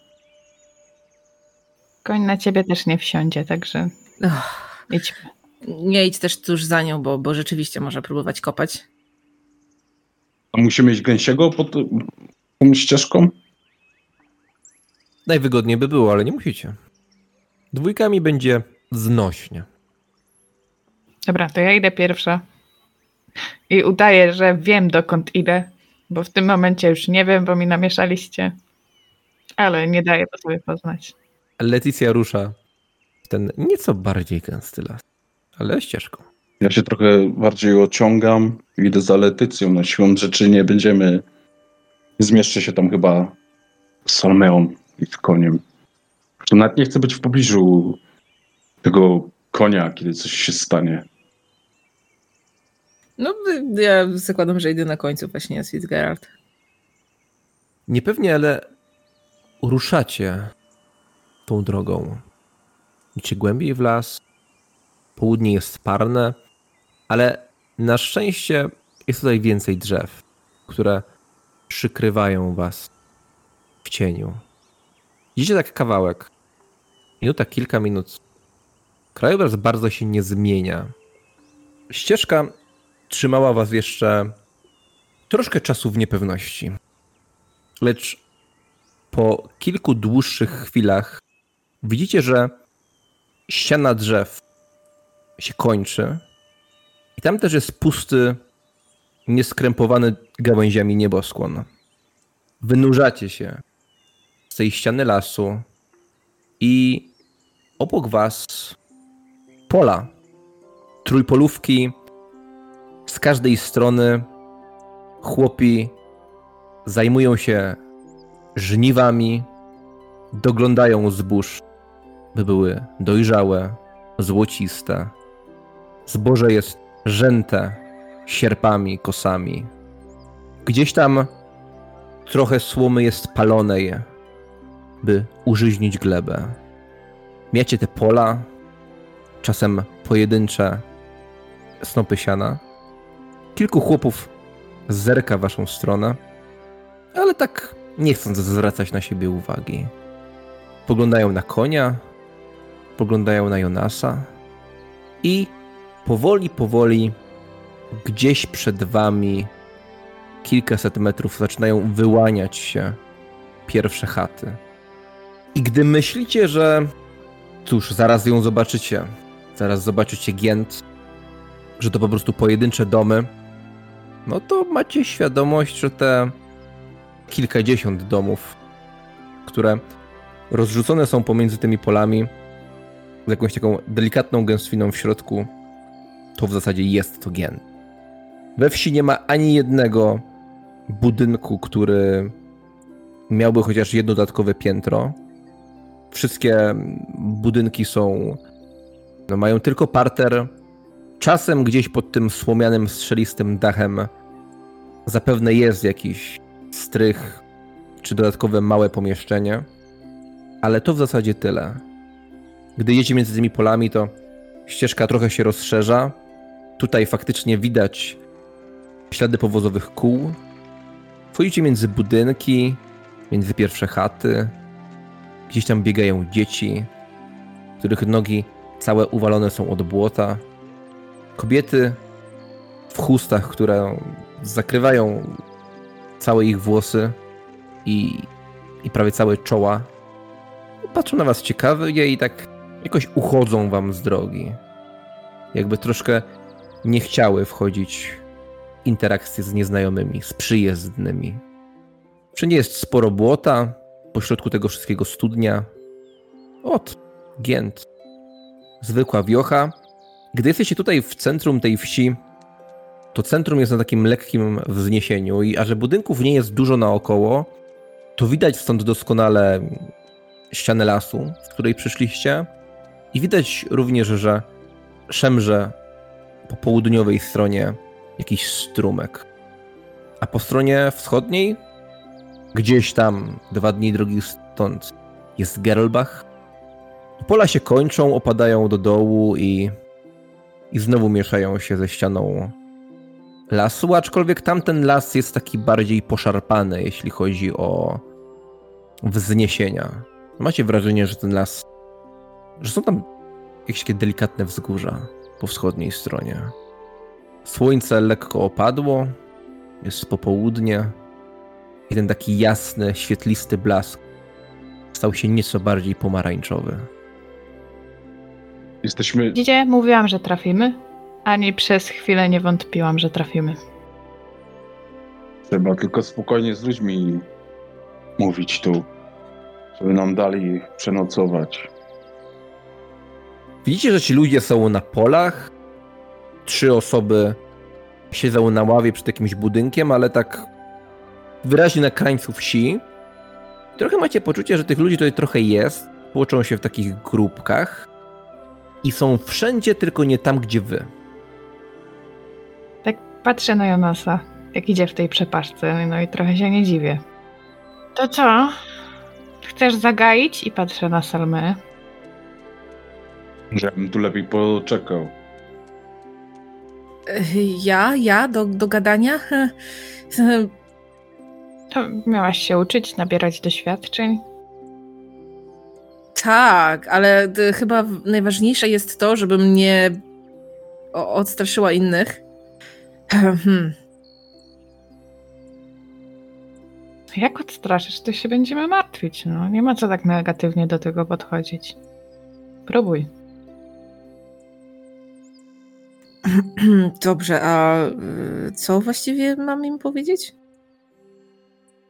Czy można się tu gdzieś zatrzymać? Czy potrzebują medyka? Czy mają wóz do wynajęcia, tak jak chciałaś wcześniej? Głupia, głupia, jaka głupia! Sielska atmosfera zniknęła w sekundzie, gdy z pomiędzy budynków wychodzi taki dosyć rosły chłopina z takim lekko odsłoniętym brzuszyskiem, które wylewa mu się z zapasa. Spojrzał w waszym kierunku. O! I zaczął się wracać. Zniknął z powrotem między budynkami. Wykonajcie sobie testy percepcji. Bez modyfikatorów. Minus 3. Minus sześć? Plus zero. Letycja, miałaś wrażenie, że na jego knykciach na dłoni było odrobinę krwi. To jakiś podejrzany typ. Me. Jedna, dwie, trzy kozice gdzieś tam przeszły między budynkami. Tutaj one są? Czy mają nabrzmiałe wymiona? No bo tak się rozpoznaje, nie? dwa, trzy białe kształty po prostu gdzieś się tam przemknęły, jakby było to zbyt daleko. Kozie mleko. Nie każdy lubi. Ja tak tykam Salmę w ramię, no, żeby ją jakoś zachęcić i tak pokazuję, nie wiem, jakąś... Pewnie chodzi tu jakaś kobieta, pewnie łatwiej będzie kobiecie z kobietą. E, A gdzie tam ten typ poszedł? Gdzie on zniknął? Wyszedł z lewej strony, pomiędzy chatami. No i wyszedł, zdziwił się, że was, na, na was spojrzał i po prostu się wrócił. Mhm.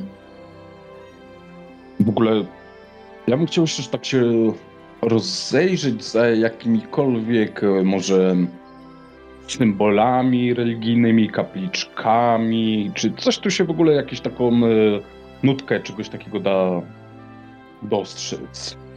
No tutaj w centrum nie ma. Jeśli faktycznie się odłączysz od grupy, no to, no to jasne, możesz szukać. Może ja bym się na chwilę oddalił e, od e, swoich towarzyszek. Nie za daleko.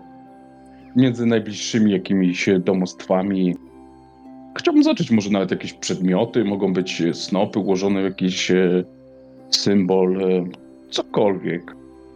No idźcie, porozmawiajcie o nocleg i o dzienie. Dla mnie. Dobrze, to ja pójdę spytać. A ty tak wy tutaj poczekajcie? Iść z tobą? Właśnie chciałam cię o to prosić. Może jak obydwie podejdziemy do, do tamtej kobiety, to No to chodźmy. czy widać tutaj jakąś dziewczynę mniej więcej w naszym wieku? W tej grupce, która jest na skraju wsi i ewidentnie czasem zerka w waszą stronę, są tam dwie dziewczyny. Kiwam w tamtą stronę głową i zerkną na Letycję. No to ja jej kiwam twierdząco. Niech wybiera kogo chce. Jedna z ty gdzieś idziesz w inną stronę, jak rozumiem, szukać religijnych śladów. No tak, ale nie, nie zapuszczam się gdzieś e, nie wiadomo gdzie, nie węszę jak e, pies myśliwski.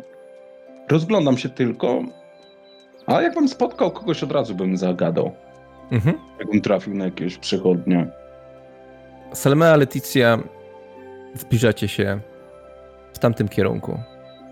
Widzicie, że gdy jesteście w odległości 10 metrów, to kobieta i mężczyzna zaczynają odchodzić. Ta jedna dziewczyna, która została, woła za nimi Ludgera? Ludgera, gdzie idziecie? Ludgera? I nagle słyszy, że nadchodzicie, odwraca się i... A, dziewczyna w szarej, połatanej sukni, blond włosach spiętych z tyłu w gruby warkocz. Dzie- dzień dobry? Dzień dobry. Przejezdni jesteśmy. Zamierzamy stąd pojechać już jutro. Nie będziemy wam przeszkadzać, ale szukamy noclegu, jedzenia i jakiegoś odzienia. A, no, no to w mleczu, w mleczu jest najlepiej. Mlecz w koronie. M- mówili, że to kiedyś miał to być miecz w koronie, ale przyszedł taki pan z Gerlbach, miał zrobić szyld, no i ten, ta korona to mu wyszła całkiem nieźle, ale miecz zaczął przypominać mlecz. Wszyscy spojrzeli i mówią, to jest mlecz. No i yy, miał być miecz w koronie, wyszedł mlecz w koronie, ale, ale to chyba w porządku. Tak, to bardzo ładnie brzmi. I e, gdzie to jest? a tutaj, tutaj, tutaj. I tak wskazała, widz- widzicie, że e, palec lekko jej drży, wskazała gdzieś w innym kierunku po prostu, e, mniej więcej od strony, z której przyszedł tamten facet. Mhm. No nic więcej nie powiedziała. Widzę tam jakiś, jakiś charakterystyczny budynek, bo patrzę w tamtą stronę. No tak, zaglądasz między budynki i faktycznie widzisz, że tam jest taki drugi, mniejszy placyk, ale nie widzisz tam żadnego charakterystycznego budynku. Może jest dosyć... Ciężko to ocenić, bo wszystkie budynki na pewno w tej wsi są płaskie prawie, jeśli chodzi o wysokość. Na pewno żaden nie ma nawet drugiego piętra, więc tak między budynkami patrząc ciężko cokolwiek zauważyć. Mhm. No widzisz tylko skrawek bud- jakiegoś budynku. Dobrze, dobrze, to tam się udamy. To mlecz w koronie, tak? E, Tak, tak, tak, tak. I, i M- Merl tam, tam siedzi. Nie zaczepiajcie jej. a kto to? O, długo by opowiadać. To ta od Dauerhaftów. Znaczy, no, wiadomo, już jest z Rosenthalów. A, widzi pani, nie, nie jestem z tych okolic, nie, nie poznaję. Ale rozumiem, trzymać się z daleka. Z Esslingen jest. Nie byliście nigdy w Esslingen? Zerkam na Letycję i kręcę głową. Letycja, nawet ty nie masz pojęcia, gdzie jest Esslingen, więc pewnie jest to jakaś wiocha, w której nie jest 20 domów, tylko 3 domy. To tak kiwam twierdząco, jakbym wiedziała o co chodzi. No tak, tak, tak. No, no. A y, wszystko w porządku? Czym? Y, Z panią. A, tak, tak, tak. Posłał mi taki nawet szczery, promienny uśmiech. To się cieszę, to bardzo dobrze. Wy to Gerblach? Tak, tak. E, Często tamte przyjezdni się zatrzymują tutaj? Tak, ale no nie tą drogą co wy, bo to tak od. Yy, yy, mój, mój wujek nazwałby to inaczej, ale tak od, od, od, od złej strony. Od złej. Czemuż to od złej? Tam jest trakt. No najczęściej ludzie z południa przychodzą. Tam taka droga, no, główniejszy szlak. Ach, rozumiem. To tak jak mówię, nie, nie jesteśmy tutejsi. Tak. To dziękuję bardzo. No widzisz po niej, że jakby miała się jeszcze o coś zapytać, ale, ale się powstrzymała. Ja nie, nie sprawiam wrażenia, jakbym uciekała od niej czy coś takiego, tylko jeszcze się do niej y, uśmiecham, kłaniam się lekko i odchodzę. No, gdy Salmea odchodzi, Leticja, ty również odchodzisz? Mhm, tak, odchodzimy kawałek. Odeszł się kawałek, ona się od razu zmyła i pobiegła w stronę pola, w stronę tamtych. Dobra. No, no widzisz, bardzo dobrze ci poszło. Ucięłaś rozmowę w odpowiednim momencie, nie musiałaś kłamać, nie musiałaś zmyślać. Bardzo dobrze. Mhm. Mlecz w koronie. To, to brzmi nawet uroczo. Widzisz, już chwilę ruszyłam się kawałek z domu i, i, i już jakaś nowość. A ten gdzie polazł? I rozglądam się za Jonasem. Jonas, idziesz między budynkami i faktycznie znajdujesz to, co chcesz. I nawet ktoś tam jest. Więc znalazłeś zarówno pojedynczą osobę, którą można wypytać o kilka rzeczy, jak i miejsce kultu. Faktycznie widzisz, że jest to e, między budynkami, tak pod ścianą jednego z budynków. Widzisz taki duży kosz wyklinowy, na nim taki snop siana, obok porozrzucane owoce, warzywa na takim na takich dwóch pionowo postawionych pniach widzisz świece. Widać, że zlepione są, no nie są to świece mm, z miasta, są bardzo nieregularne. E, Wystaje tam jakiś knot, no i byle się to po prostu pali i, ten wosk tak się rozlewa po tych pniach. Kilka jabłek, jakieś winogrono, mm, sałata, trochę cebuli. Wszystko jest tak poukładane w jednym miejscu, jakby nie do jedzenia, ale właśnie dla kogoś. No i stoi przed tym taka trochę przy sobie kobieta.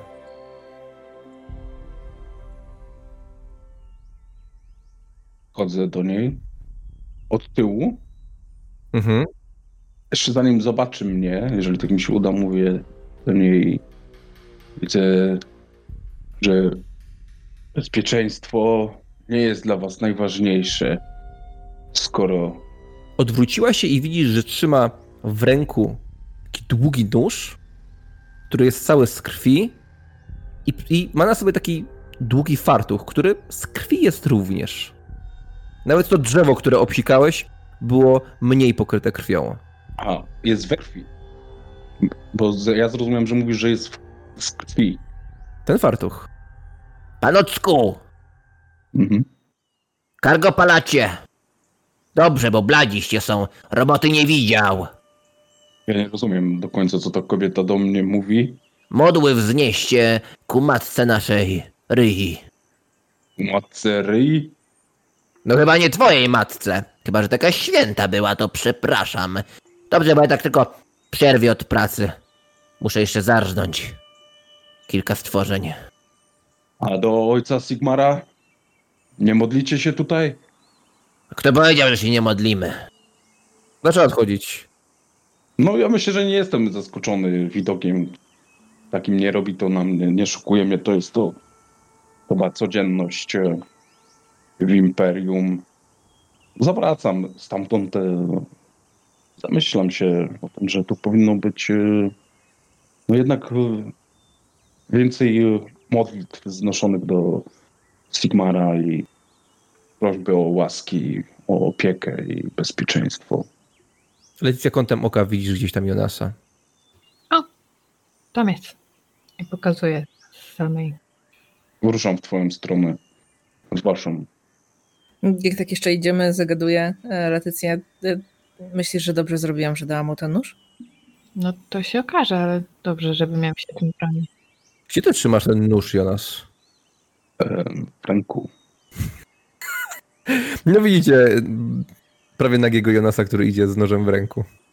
No tak, ale nie trzymam go jak e, psychopata, bo mogę tak trzymać e, ten sztet. Nie chodzę z nim, nie trzymam go tak zaciśniętego, przygotowanego do zabicia, tylko po prostu tak jak e, nastolatki chowają sobie papieroski, kiedy palą i nie chcą się zdradzać. We wsi nie ma już prawie nikogo, e, lu- ludzie są na polach i to jeszcze dalej niż byli wcześniej. Mi się udziela nastrój tego miejsca. Podoba mi się tu bardzo. Jest przejrzyście, nie ma murów. Wszystko jak na dłoni. Tu się mrok nie może kryć. Prości ludzie, a nie to co te Holthusen i Fałdy, Falbanki. To dowiedziałyście się czegoś? No, Salmei bardzo dobrze poszło. Ech, tak, tak. Mlecz w koronie, gdzieś tam. Pokazuję miejsce, które zostało mi wcześniej pokazane. To idźmy. Mam przeczucie, że tutaj sami dobrzy ludzie, poczciwi, żyją. Ach, nie chcę twojego entuzjazmu kaleczyć. Ludzie wszędzie są tacy sami, tak myślę. A przynajmniej podobni. Zależy jak na to spojrzeć. O, właśnie, właśnie. Przypomnę ci to, jak kiedyś. Ach, dobrze. Każdy ma dwie ręce, dwie nogi, głowę, Mhm. ale nie wiesz we wszystko, co zobaczysz. Różne rzeczy są właśnie w tej głowie, którą każdy ma. I czasem, czasem zadziwiająco podobne. To znaczy, no, tak jak mówiłam, rzeczywiście jest tu ślicznie i nie chcę gasić twojego entuzjazmu. Wiecie, ludzie są zawsze odzwierciedleniem nas samych. Mamy dobre intencje przybywając tu, to oni też pewnie nie mają złych. Takie intencje, żeby najeść się i odzyskać siły. I ubrać. Tak, tak. Nawet jeśli miałabym własnoręcznie wyciąć jakieś dziury na ręce w kocu albo innym pledzie. Dobrze, tam, tam idźmy. Gdzie ten y, mlecz? No, w tamtą stronę. Widzicie mlecza. Wychodzicie z pomiędzy dwóch budynków na taki trochę mniejszy plac. No i myślicie, że to jest ten budynek. Znaczy, budynek jest bardzo podłużny, dosyć wąski, ale ciągnie się mniej więcej na szerokość trzech innych chat. No i faktycznie przy drzwiach, które są mniej więcej po środku tego długiego konstruktu, macie wrażenie, jakby karczma była co jakiś czas dobudowana. No tam nad tymi drzwiami, gdzieś mniej więcej po środku, które kiedyś nie były po środku. Nad tymi drzwiami jest szyld i szyld przedstawia przedstawia mlecza. Albo jakiś bardzo dziwny miecz. W koronie. Do mlecza przyciągnie głodnego człowiecza. Uchylam drzwi tarmansko, Mhm. podbudowany trochę i wpuszczam, y, zapraszam gestem. Wchodzicie do środka. Deski skrzypią pod waszymi butami i stopami. I pierwsze, co was zwita, to dźwięk. Dźwięk, który niestety nie pasuje do tego miejsca. I znowu ta sielskość na chwilę zniknęła. Jest tutaj kilka podłużnych stołów. Jest ich sześć. I w rogu, najbardziej oddalona od wejścia, jak tylko może być, jest skulona dziewczyna, kobieta, która łuka, sapie. Karczma jest absolutnie pusta i Ta kobieta jest po prawej, a po lewej stronie widzicie bardzo wysoką dziewczynę. Tak prawie pod, pod sklepienie. No, dziewczynę, kobietę. O takich wąskich wa- wargach, bardzo kościstej twarzy, która pucuje kufel i tak krzyczy przez cały ten budynek. Oj, dziecko, dziecko! Nie mar... No i widzi was. Dzień dobry, witajcie w mieczu w koronie. Uśmiecham się i mówię: Dzień dobry. Merl! Merl, powiedz dzień dobry, droga. Dzie...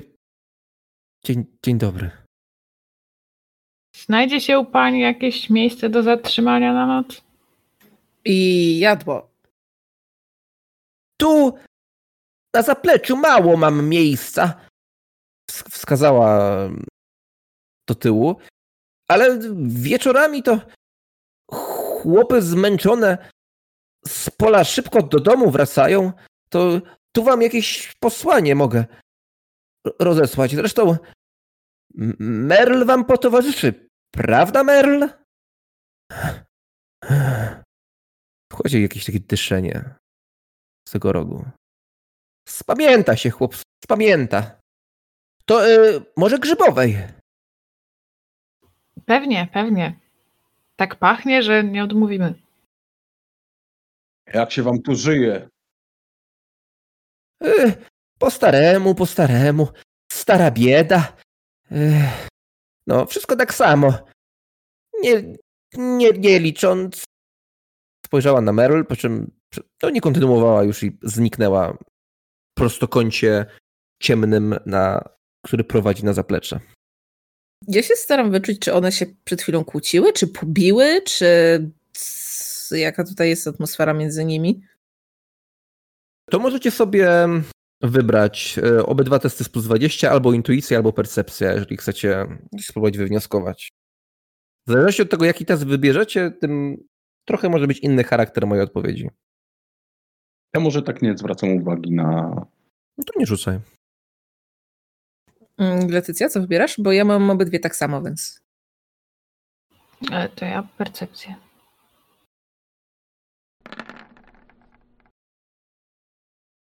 Ja mam plus trzy. Ja mam minus pięć. No, Letycjo, nic nowego nie wychwytujesz, natomiast ty, Salmeo, wydaje ci się, że karczmarka gospodyni raczej trochę próbuje załagodzić sytuację, raczej nie ma jakiegoś wrogiego nastawienia do dziewczyny, która jest w rogu, natomiast w tym szlochaniu, w, tych, w tym takim pojękiwaniu tej dziewczyny, która, która siedzi w rogu, tam jest sporo wściekłości. Mhm. I to tyle. W porządku. Czy ona wygląda na pobitą? Siniaki, krew, coś? Pali się tutaj zaledwie kilka świec. Zerkasz w tamtym kierunku, masz wrażenie, że ona dłonią zasłania twarz. Mhm. Jest to możliwe. Je- Jest tam gdzie usiąść? Tak, jakby jest sześć e, długich stołów, przy każdym są, jest, są, są długie ławy. No nie ma nikogo, wszyscy są na polu. Dobrze, może usiądźcie i ja, ja zadbam o, o konia. Nie będziesz jadła? E, Będę, będę, tylko też muszę dopilnować, aby Fitzgerald pojadła. M- może wsadam koniowi. I widzicie, że mm, kobieta już wychodzi za drzwi za zaplecza. Ale tak po pęsie będziecie mieć za tę zupę. Tak, tak. A ma pani jabłka jakieś może?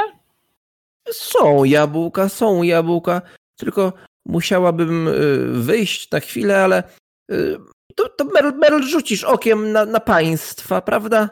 Merl, dasz radę. Merl nie odpowiada. No, y, a z tym noclegiem to, to, to aktualne? Tak, tak, aktualny. Prosimy, oczywiście. I, i, i dla, dla tego pana, Po dwa pensy bym, bym wzięła, wcześniej brałam po jednym, ale co y, do mnie mm, przy, przyjeżdża handlarz y, z rzeczmi z Holthusen, to my to musicie teraz płacić. Ceny wzrosły w górę, sami wi- widzicie. Rozumiemy. A e, jakieś ubrania, jakiekolwiek e, dla, dla niego? Napadli was? Co za czasy, co za czasy. Kiedyś tak nie było, oj nie. I tak bach, bach, bach postawiła trzy talerze przed wami. Pan taki poraniony.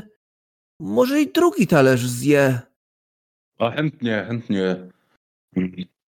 Ty samej niebezpieczne czasy. Niebezpieczne. Uważajcie.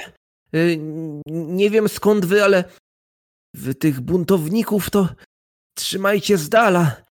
Skończycie jak... Spojrzała w stronę dziewczyny. Skończycie jak Dauerhafty. Dauerhafty. Hmm. To co, to te jabłka, tak? I tego owsu przyniosę. E, konia, stajnia jest w innej części. Tam Huberta oporządza, ale to ja zagadam do Huberty i to już pozałatwiamy. Mogę zaprowadzić. Jak, jak się koń e, zwie? Fitzgerald, e, jest raczej grzeczna. Mogę mówić Fitz. Albo Geralt. E, z- Nie próbowałam tego skracać, nie wiem czy zareaguje, ale ty pewnie tak. Za jabłka to pójdzie nawet bez wołania. Panna z miasta, prawda? Tak, tak. Może, może, może już nie panna. Jeszcze panna. I uśmiecham O. się do niej. O, liczę, że ułoży się dobrze i, i, i ryja w dzieciach wynagrodzi i włosy ich będą jak, jako pani. Dziękuję, dziękuję. To. to e... a, a pani ma ba bardzo, bardzo ładne dłonie. O, o, A e, pa, pani czy panna? Pani na pewno. O, o, o, oczywiście. Trójkę dzieci mam, znaczy już dwójkę, bo to jednemu się zmarło, jak to, jak to miał dwa latka, ale to tak bywa, takie czasy. Bogowie dają, bogowie odbierają. O właśnie. A proszę powiedzieć, a może medyka potrzebujecie? Bo tutaj i tak wskazuje na Letycję. Całkiem sprawny medyk. Doprawdy? A, Miastowy? tak, tak. Hmm. Dobrze, dobrze. To. To. Merl? Merl, może pani ci tutaj. Co, co? Pa, pani ci tu pomoże. E, Pani. Jak się pani nazywa? Letycja, bardzo mi miło. E, e, Mogę mówić Leti? Proszę bardzo. No bo ja to chyba by. Leti, Le, Leti pomoże. E, no. No, no jak, jak, jak trzeba. No, spojrzała tak na was wymownie ko- kobieta. E, gdzie moje e, ma, maniery? Konrada Besemer jestem. E, Właścicielka znaczy się. Mie, miecz, mie, miecza w koronie. No, Rękę do niej wyciągam. tak uścisnęła twoją dłoń i widzi, że tak obróciła swoją dłoń do góry, jakby chciała ją tak bardzo zaprezentować z dumą. Uśmiechnęła się i Ale faktycznie piękne pójdę po dłonie. te jabłka i odprowadzę Fitzgerald. Panie, panienka dużo mówi, dużo mówi. Panienka, leczymy to też za to, za to panienka się zajmie Merl, a za konia płacić nie trzeba już będzie. I te jabłka to dorzucę o tak. Dobre serce mam dziś.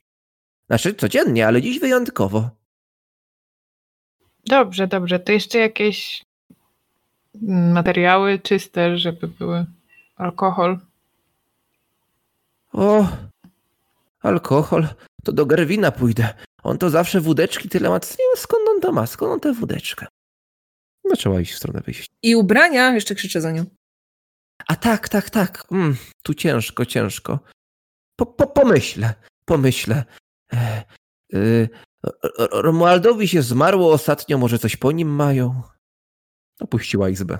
Czy mi się coś kołata w głowie Dauerhaft? To nazwisko?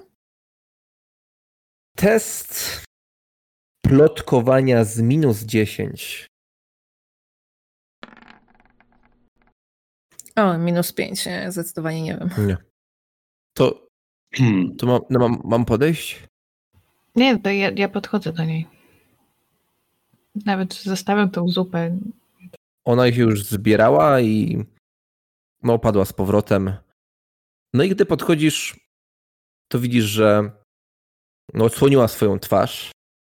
No i ewidentnie widzisz sporego krwiaka w okolicy podbródka. No, spojrzała na ciebie szarymi oczami. Włosy ma jasnobrązowe, dosyć długie, jest, jest nieuczesana, są, są trochę mm, pogmatwane. Jest młoda, ale starsza od ciebie. I sylwetka wskazuje na, na osobę, która być może kiedyś była, nawet niedawno była szczupła, ale widzisz, że ma odrobinę grubsze uda, e, trochę odstający brzuch, ale reszta ciała jest dosyć chuda, no nie jest w ciąży. Mm, No i masz wrażenie, że jest osobą, która e, prawdopodobnie zmieniła swój styl życia jakiś czas temu i prawdopodobnie za niedługo będzie grubą, dorodną babą. Co się stało? Tak patrzę na ten krwiak. Nic takiego. Ale przewróciłaś się, czy, czy coś poważniejszego? Test charyzmy. Plus 20.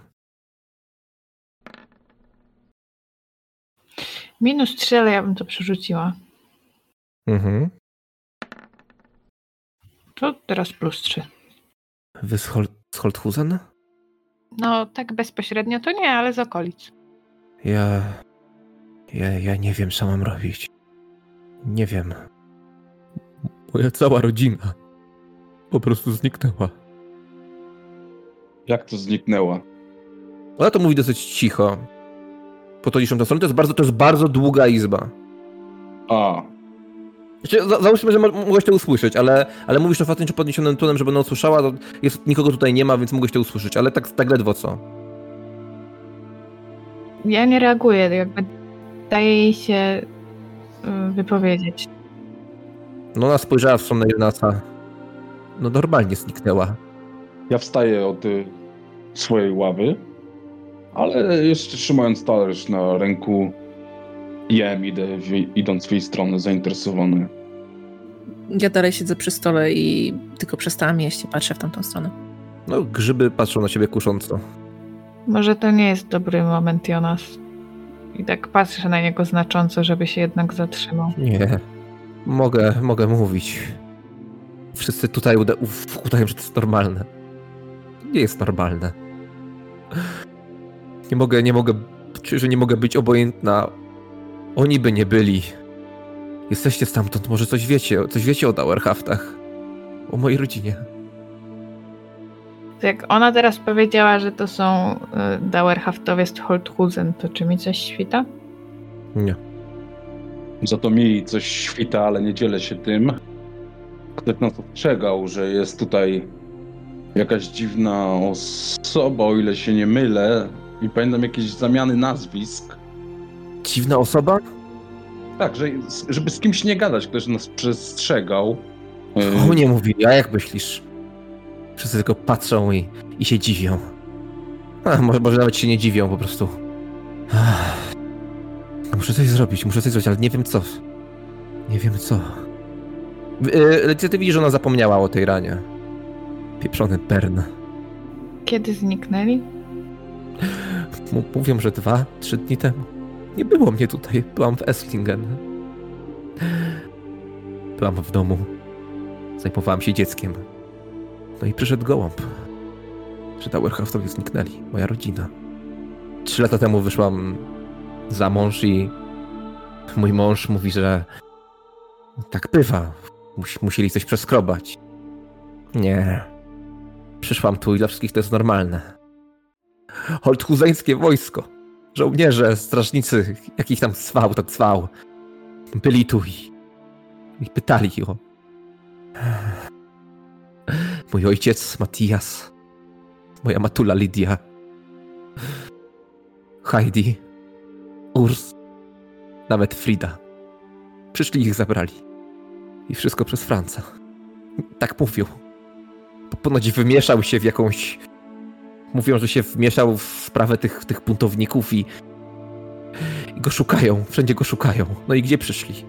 Tam, gdzie jego rodzina i zabrali wszystkich. Bo ich syn współpracuje niby z buntownikami, ale ja, ja znam Franca. On, on nie jest złym człowiekiem. Nie wierzę, że spoczył. Po prostu ich wzięli. To Holthusen, nie wiem, trzymają ich w lochu. Za co? Za to, że ich syn się w coś wmieszał? Braciszek. Nie wiem, co mam robić. A wszyscy się boją. Boją się, a... A Konrada sama karmiła tych buntowników, jak tu przyszli. Was nikt o tym nie gada. Czemu ci... Wytłumacz mi, kobieto, czemu tym buntownikom nie odpowiada dostatek? Jakim tu ponoć ludzie żyć zaczęli? Gdzie jest się budują? Nie wiem. Ja po prostu nie wiem.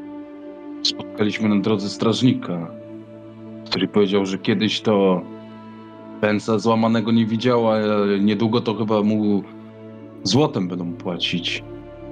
Ja nie wiem. Co wiem, to... to dobrze, dobrze się w Holthusen wiedzie. Nie wiem, nie wiem o co chodzi. Może zawsze są tacy, co im coś nie pasuje. Ale... Jak, jak się wyprowadziłam do Esslingen, Frida... Frida wyszła za, za Bernfrida i, i nie mieszkała z rodzicą. Nie mieszkała z, z nami, z Dauerhaftami. I, nawet do niej poszli. Ją wzięli tylko dlatego, bo była Dauerhaftową. I wiecie za to Bern? Gdy, gdy zacząłem to roztrząsać, tam tam w mordę. Powiedziała, żebym siedziała cicho, bo, bo jeszcze będzie gorzej. Nie wiem, co ten Franz musiał zrobić. Ja słyszałem, co się w Holthusen działo. Trole po ulicach miasta piekały. Muszę tam pójść. Ale kim ja jestem? Jestem tylko Merle. Merlo, jeżeli życie ci miłe, wiedz, że Holthusen sączy się mrokiem. Jest jak rana na ciele Imperium. Nic tam po tobie, Byłeś tam? żebyś wiedziała. I tak byś mi nie uwierzyła, jakbym ci powiedział. Powiem się, że ludzie stamtąd są straceni. Nie mów tak. Tam zabrano moją rodzinę. Ty się wydostałeś. A kim był Franz? Co mógł takiego zrobić? To mój braciszek. Pamiętam, jak on miał sześć, ja miałem osiem lat. Bawiliśmy się w gołębniku. Zwykły chłopak. Niczym się nie wyróżniał. Zwykły, dobry chłopak. Tacie i, i Ursowi, bratu naszemu, w polu pomagał. No i szczęście miał, bogowie na niego łaskawie spojrzeli. Pomógł jakiemuś ważnemu panu, yy, Robertowi, Wittgensteinowi, tak, Wittgensteinowi. Pomógł, gdy, y, gdy ten utknął, y, jad, jadąc przez, przez las, y, w koło utknęło i pomógł mu i, no i pracę tu. Jak jako sługa, ale, ale, ale zawsze w mieście. W Holthusen, tak? Dostał tą Tak, pracę. tak. Chyba ty kojarzysz Roberta Wittgensteina do słyszenia. Co o nim wiem? Jaki ma charakter? Jaką ma opinię? To, że zniknął niedawno i no ty wiesz, że to zniknięcie no nie jest takim wyparowaniem. Po prostu pewne rzeczy postąpiły tak daleko, że już za bardzo nie może się pokazywać. No, to Fitz odprowadzony. Konrada wchodzi. Ja się odwieszam na jej, na jej słowa, bo widzę konsekwencje czegoś, o czym wiem.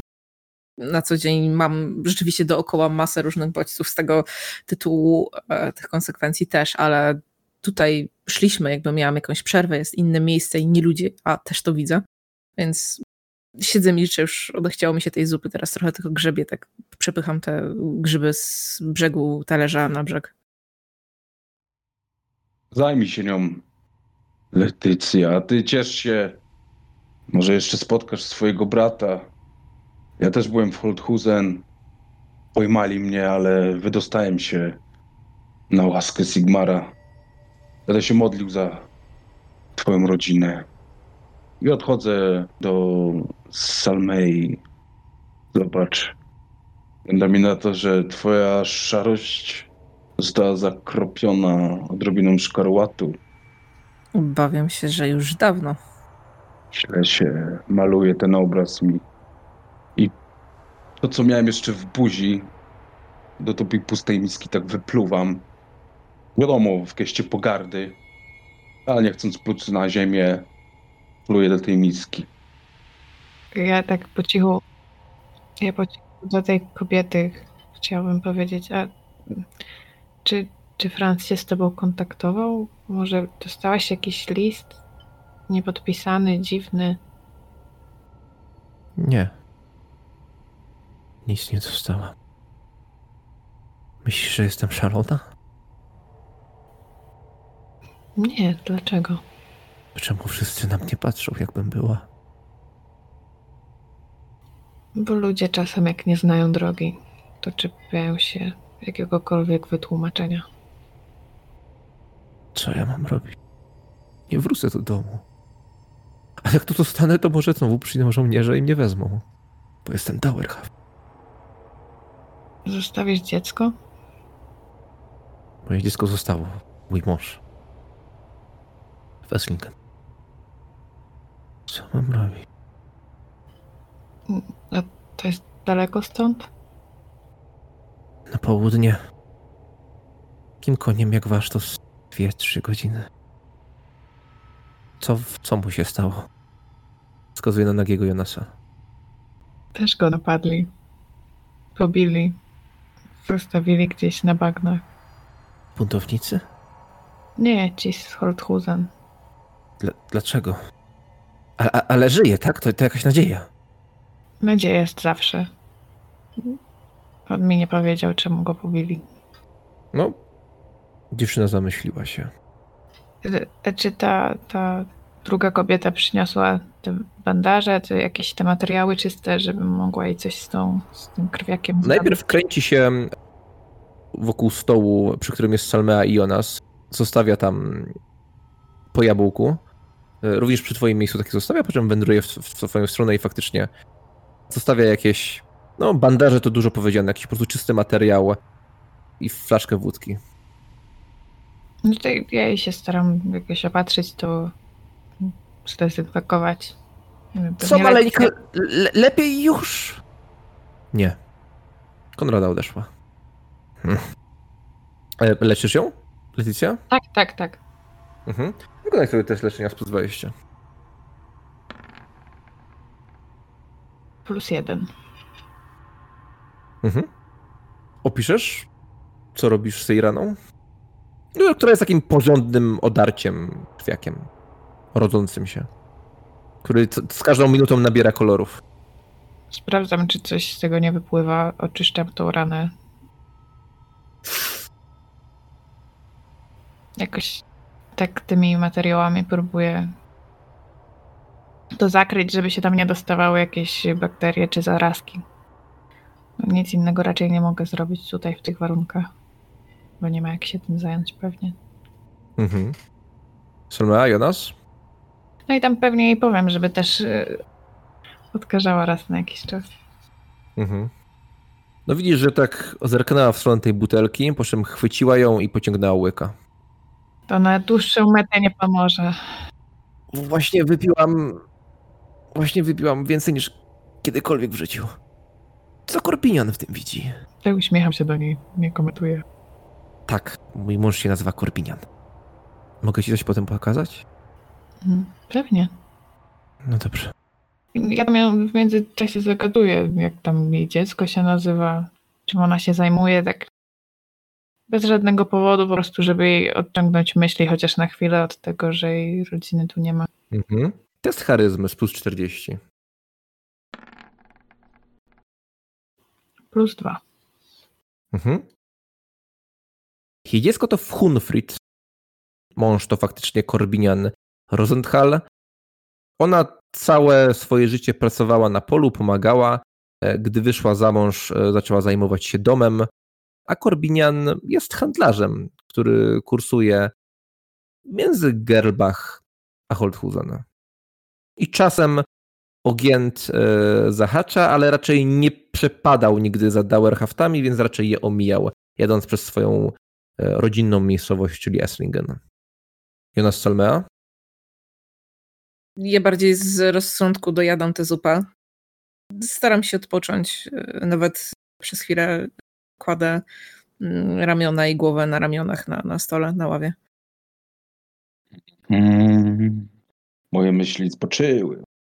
W czasie, kiedy Salma jadła trochę.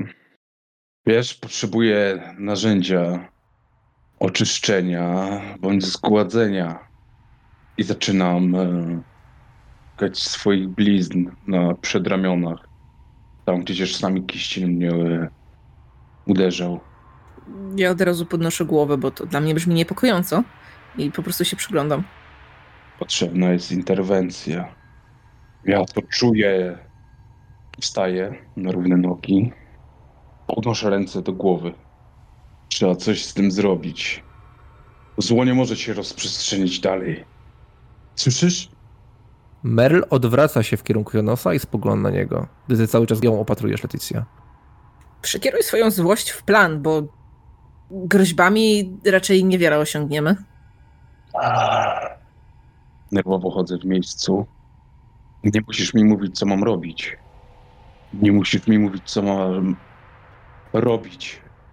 Chciałbym zadeklarować, że w sumie chciałbym e, wyjść teraz z tego miejsca i w takim e, jakby amoku lekkim iść spróbować zrobić sobie kiścień. Może znajdę tu jakiś sznur. Idziesz w stronę wyjścia i nagle zatrzymaj się od strony Merle. Rzucam jej szybkie spojrzenie. Jesteś wojownikiem? Kiedy trzeba, to jestem. Można tak powiedzieć. Będę walczył w imię Sigmara i Imperium. Ty. Ty. Spojrzała na, na, na Letycję. I ty. Chodźcie za mną. Pokażę wam to. Teraz. E, czy to już tutaj jest? I tak wskazała na, na bandaż, który jest jeszcze trochę mm, nie, nieobowiązany odpowiednio. Jeszcze sekundkę i obwiązuję jej tam. O, no, dobrze. Czyli mogę iść z wami, czy chcesz iść tylko z nimi? E, to, to, to... Tak, ale nikogo więcej. I tak spojrzała w stronę zaplecza, gdzie jest Konrada. Chodźcie. Chwyciła butelkę, która leży na stole cały czas. Pociągnęła jeszcze jednego łyka. A! Co, co, co Korbinian w tym widzi? Stała i zaczęła iść w stronę wyjścia. Chodź. Czy ona też mnie przekonuje? Ja zabieram tą butelkę, chowam do torby. Chodź, chodź, chodź. Chodź. Chodźcie. I nie zwracajcie uwagi. No, jeśli to możliwe. Chodźcie, chodźcie, chodźcie. No dobra, udaje się. Wstaję, zabieram jabłko i też wychodzę z nim. Idziecie przez wieś.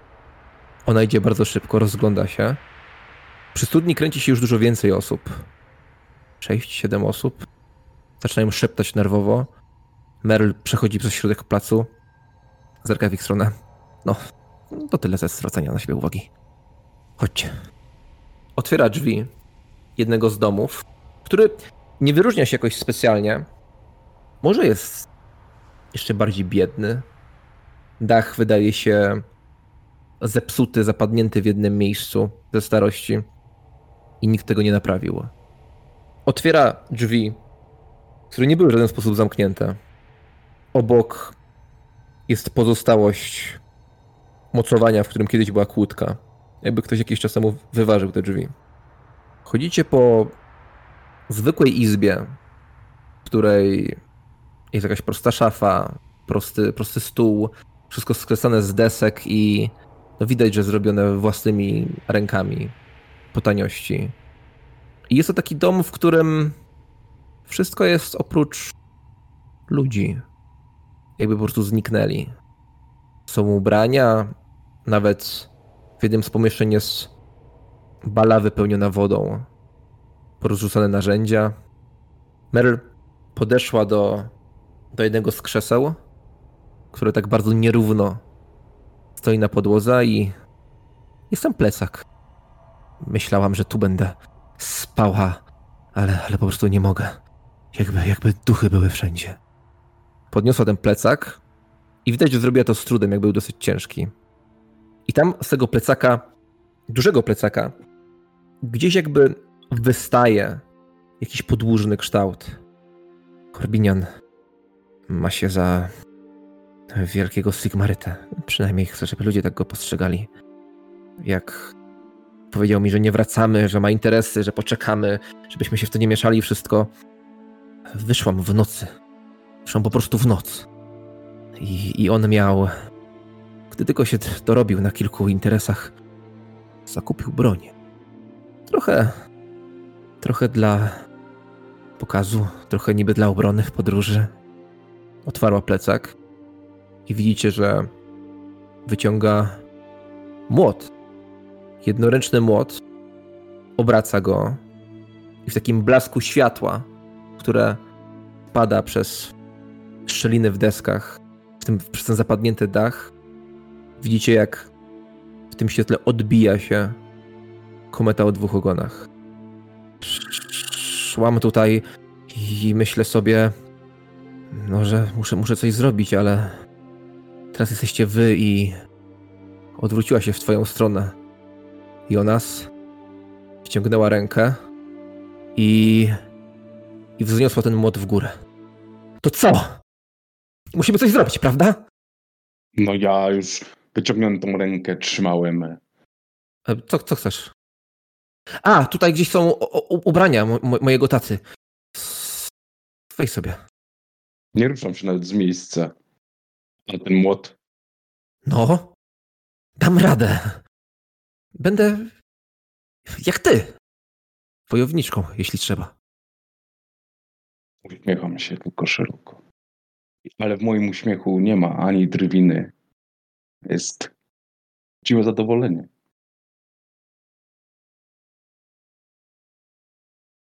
Pa, pa, panna też ma miecz. Spojrzała na Selmę. I, I ja mogę. Musimy coś zrobić. Tam, tam jest moja rodzina. Musimy coś zrobić. Nie myśl nawet o tym, że pójdziemy w dwójkę do Holthusen odbijać twoją rodzinę. Uspokój się. Rozglądam się, czy jest tu bezpiecznie, czy mógłbym uznać, że jest tu czas na rozmowę dłuższą? Jakąś wymianę zdań? Wykonaj sobie, jeśli się tak rozglądasz, test percepcji z wejścia. Może być też intuicja. Rzucam na intuicję. Minus jeden przerzucam. Plus jeden mam. Na intuicję. Mhm. Tutaj no, je- jest, jest, jest w porządku. Znaczy, Merl, czujesz. Czujesz od Merl no, no bardzo pozytywne wibracje, pozytywne przynajmniej w Twoim rozumieniu. Ale ci ludzie, gdy tu wchodziliście, kilka osób zerkało na Was e, ciekawie spojrzeniem. Nawet, nawet zaczęło może iść za Wami. I faktycznie, gdy tak spoglądasz, no, drzwi są zamknięte, zawsze zamknięte, dużo powiedziane, po prostu przymknięte. No chyba słychać tam jakiś ruch, jakby tam czaiło się kilka osób. Wykładam palec do ust. Staram się zachować zimną krew. Staram się jakoś na migi dać im znać, że nie tutaj. Najlepiej jak potrafię, że porozmawiamy. Ja mam tego dość. Nie możemy, nie możemy milczeć. Ci ludzie, którzy weszli żołnierze i Ale do Zabrali. próbuję jej założyć rękę na usta. przecież za, zabrali i... Spokój się. Jestem po twojej stronie. Merl! Głos z zewnątrz. Pytam wszystkich o Leticja. Salma, a co robicie? Merl! Głos z zewnątrz. Ja wychodzę do nich. Salma? Ja przez ten cały czas właściwie patrzyłam na nią ze smutkiem, bo dla mnie ona po prostu prosi się o, o śmierć i jest mi przykro patrzeć na nią. Chciałam też się trochę rozejrzeć po domu, żeby zobaczyć właśnie co tutaj jest, kto tutaj mieszkał i ewentualnie kto tutaj przyszedł, czy coś zostawił, czy, czy była jakaś bójka i tak dalej. Mhm. Leticja, wychodzisz na zewnątrz i widzisz mężczyznę, tego samego, który wtedy wyszedł na was na środku, który pociera swoje knykcie. Co tutaj pięć osób, w tym jedna kobieta. Gdzie jest Merl? Mąci wam w głowach, idźcie stąd! Merl odpoczywa. Co wam nagadała? No, nic nam nie nagadała. Po prostu jestem medyczką. Z przeklętej rodziny jest. Coś wymieszała w bagno. I teraz jeszcze na nas gniew sprowadzi. Cicho trzeba być, robić co władza nakazuje. Dajcie ją. Po co? Pytasz po co? Tak. W tym momencie, Salmea, ty chodzisz po tym pomieszczeniu. No widzisz, że tutaj tu mieszkali zwykli rolnicy. Mhm. Gdzieś jest jakiś miedziany symbol młota. Gdzieś po prostu przewieszony. Jako taki miedziany naszyjnik. Ale ci ludzie tutaj. Twój ojciec powiedziałby, że, byli, że są nikim. Zwykli, prości rolnicy, bez charakteru. Nikt nie jest sobą. Po prostu są elementem społeczeństwa. Nie ma w tym mieszkaniu śladu indywiduum. I w tym momencie, gdy rodzice powiedziała po co, i wy wszyscy słyszycie dźwięk młota, który opada o podłogę z takim głośnym brzdękiem. Ludzie się spieli na dziedzińcu. Ty odwracasz spojrzeniem. Co robisz nas? Oglądam się w stronę tego odgłosu. No jest pod twoimi stopami. Widzisz młot. Sigmarycki młot, na którego pada światło. Selmeja, patrzysz na Jonasa. Letycja, patrzysz do środka? Czy zamknęłaś za sobą drzwi, jak wychodziłaś? Zamknęłam. Mhm. Okej, czyli nie widzisz, co się dzieje w środku. No a Merla? Właśnie gdzie jest Merl? Ja się zgubiłem, a Merla? Gdzie jest? Merla? Merl? Mhm. Nie ma. Wiesz, Są tam jakieś okno? Zamknięte drewniane okiennice. Nie słyszeliście żadnego ruchu. Patrzę w górę, patrzę w dół. Na podłogę. Jakaś krapa? Co tam się dzieje? Krzyczy ktoś na placu. Wy nic, no nic nie widzicie, jakby Jonas, ty się czujesz tak trochę głupio i... Gdzie ona jest? Ja podnoszę ten młot. Biorę go do ręki. No to tykasz go. Ale widzisz, gdy ty go trzymasz, to światło, które tutaj wpadało przez ten zapadnięty dach, już nie wpada, jakby, jakby chmura przysłoniła to słońce. I ty tak widzisz Salma wizerunek Jonasa, który takim głupim, nierozumiejącym spojrzeniem po prostu podnosi ten młot i się wpatruje w niego. Co tam robicie? Miesza wam we łbach! Słychać głos z placu. Skąd ja mam wiedzieć, co tam się dzieje? Przecież tutaj z wami stoję. Suń się, babo. I zaczyna iść w swoją stronę. Ja się nie ruszam. Słychać było w środku w e, budynku ich głosy? Tak, y, słyszysz to Salmea. No, ten głos Letycji tak słyszysz piąte przez dziesiąte, ale no, głos tego słyszysz doskonale. Idę w tamtą stronę zdecydowanym krokiem, otwieram drzwi i staję obok Letycji. Nic nie mówię, po prostu staję wyprostowana i patrzę na tych ludzi. No on tak zrobił krok wstecz, a potem jak, jak widzi, że wychodzisz ty, to tak po prostu się uśmiechnął i zaczyna iść w waszą stronę. Się, dubska. Podobno nie chcesz kłopotu. Też ci zajebać? Kurwa. Wiecie w jakiej dubsku będziemy? Jak się podzieje? Żołnierze tu szli! Więc powinniście być szczęśliwi, bo Mer uciekła. Gdzie uciekła? Nie wiem. Właziła z wami. Przecież widzę, co dachem wylazła. I już jej nie ma, wejdź jak chcesz. Jak on podchodzi, jak jest bliżej, to mruczę do niego, ale następnym razem bądź grzeczniejszy. I ja ustępuję mu drogi, tylko rzucam. Spojrzał na ciebie krzywo i wszedł do środka. Ty, przybłędo, gdzie ona jest? No i wchodzi i zaczyna otwierać jakąś szafę. Nienawidzicie mnie w tym momencie. W tym momencie z okrzykiem Merla nie żyje. Staram się uderzyć tego chłopa młotem. Mhm. No, stoicie tam, a ty poglądasz na ten twój młot. On tak patrzy niedowierzająco. Jakbyś nie miał tego zrobić. Ludzie stoją zebrani w środku. On podchodzi do jednej z szaf, rozmawiając z tobą, otwierają. Stoi tyłem. Robisz to? Czy czekasz na lepszy moment? Robię. To jest walki wręcz z plus 40. Plus 7. Masz morderczy zamiar? Nie, raczej bym to, to traktował też y, jako zastraszenie, formę, ale chcę mu przyłożyć, nie? Ale nie tak, żeby mu przebić głowę jednym ciosem. Mhm. Myślę, że dałoby się tak jakoś y, uderzyć w miejsce, tak żeby mu się odechciało po prostu. Mhm. coś mu stłuc porządnie, no ale nie, no nie, nic mi w sumie do głowy nie przychodzi. Wznosisz ten młot i jeb. Co nam się dzieje? Wy, stojąc w drzwiach, widzicie jak mężczyzna uderza w tę szafę, wchodzi razem z drzwiczkami do środka tej szafy i wydaje z siebie po prostu taki dźwięk. Krew broczy ten twój młot i, i ta krew przychodzi wokół tego symbolu komety o dwóch ogonach, brocząc go, ale jednocześnie uwydatniając. Co tam się dzieje? Ktoś zawołał. To Merl! Merlin tak nagadała! Merl nam niczego nie nagadała. Czy byście Ludzie poszaleli? zaczynają zmierzać w waszym kierunku i, i wchodzić do budynku. Chcą wejść do budynku, wy stoicie na ich drodze. A ilu jest tych ludzi? Pięciu, sześciu. Wchodzę przed nimi do środka. To jest twoja sigmarycka sprawiedliwość dla biednych, tak? Wchodzisz razem z nimi, Salmea, tak? Staram się jako pierwsze wejść, tak? Oni wchodzą za Salmeą. Co robisz, Leticia? Nie wiem, ja, ja stoję zdziwiona, bo przed Na chwilą... zewnątrz budynku. Tak, tak. Salmea ich wpuściła, tam przecież była ta dziewczyna, ja nie, nie wiem o co chodzi.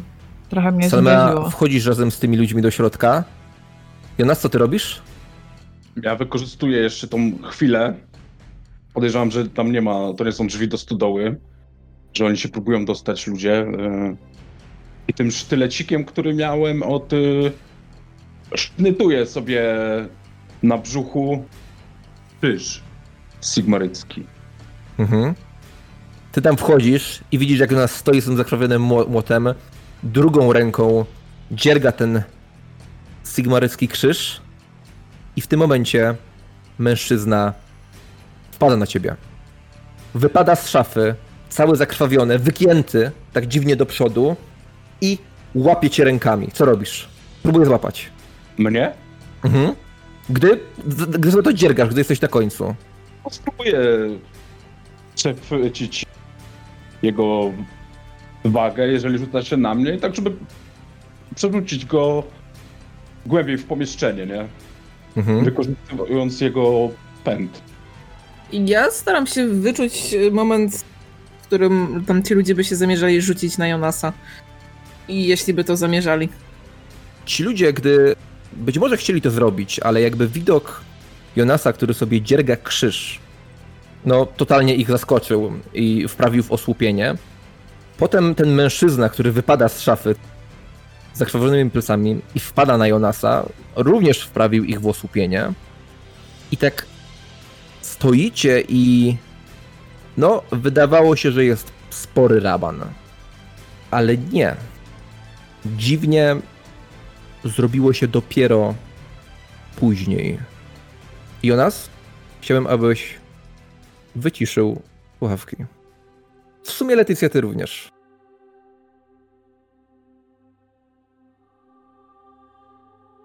Selma, widzisz wyraźnie i ci ludzie też to widzą. Stoicie tam wszyscy. Oni zderzają się.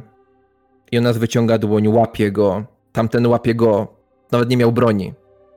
I wszyscy, ci ludzie wokół ciebie, widzą, jak z klatki piersiowej Jonasa wylewają się lekko świecące, purpurowe witki.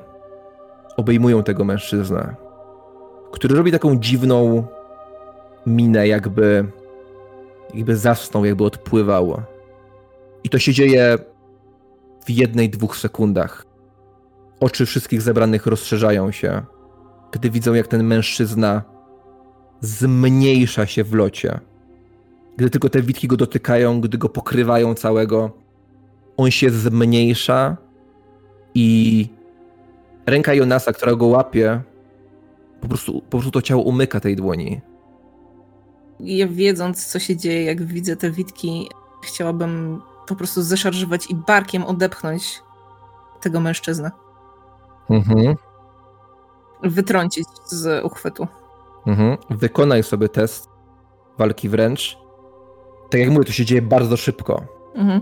Runda trwa około 6 sekund, a ja powiedziałem, że to jest sekunda dwie, dlatego test walki wręcz lub... E, Okej, test walki wręcz z minus 10. Minus dwa y, przyrzucę. Mhm.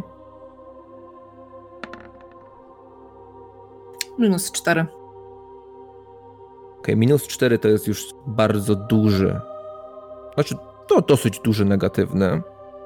Dlatego wykonaj sobie test bardzo ważny zwinności z plus 20. Czy dotykasz przy okazji Jonasa? Minus dwa. Okej, Przyrzucę. dobrze.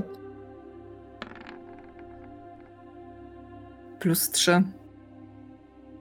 Uderzasz w tego mężczyznę. I gdy go uderzałaś w niego barkiem, to wykonaj sobie test siły. Plus 20. Plus cztery. ten cios był nieszkodliwy. Ten cios był nieszkodliwy, gdybyś zaatakowała mężczyznę przeciętnej postury. Podbiegasz do tego ciała i gdy mężczyzna atakujący Jonasa jest mniej więcej takich rozmiarów. I zbliża się, uderzasz go z bara i słyszysz takie paskudny, taki paskudny trzask.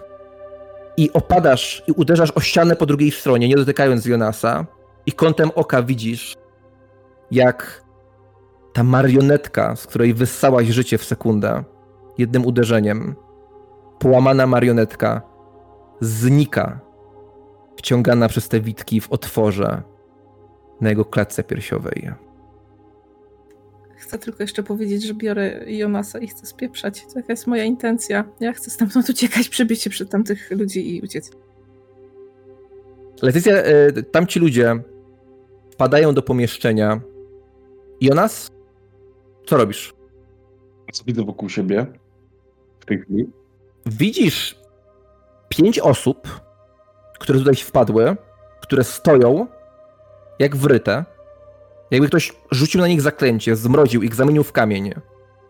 Stoją i rozdziawiają oczy, patrząc na ciebie z przerażeniem.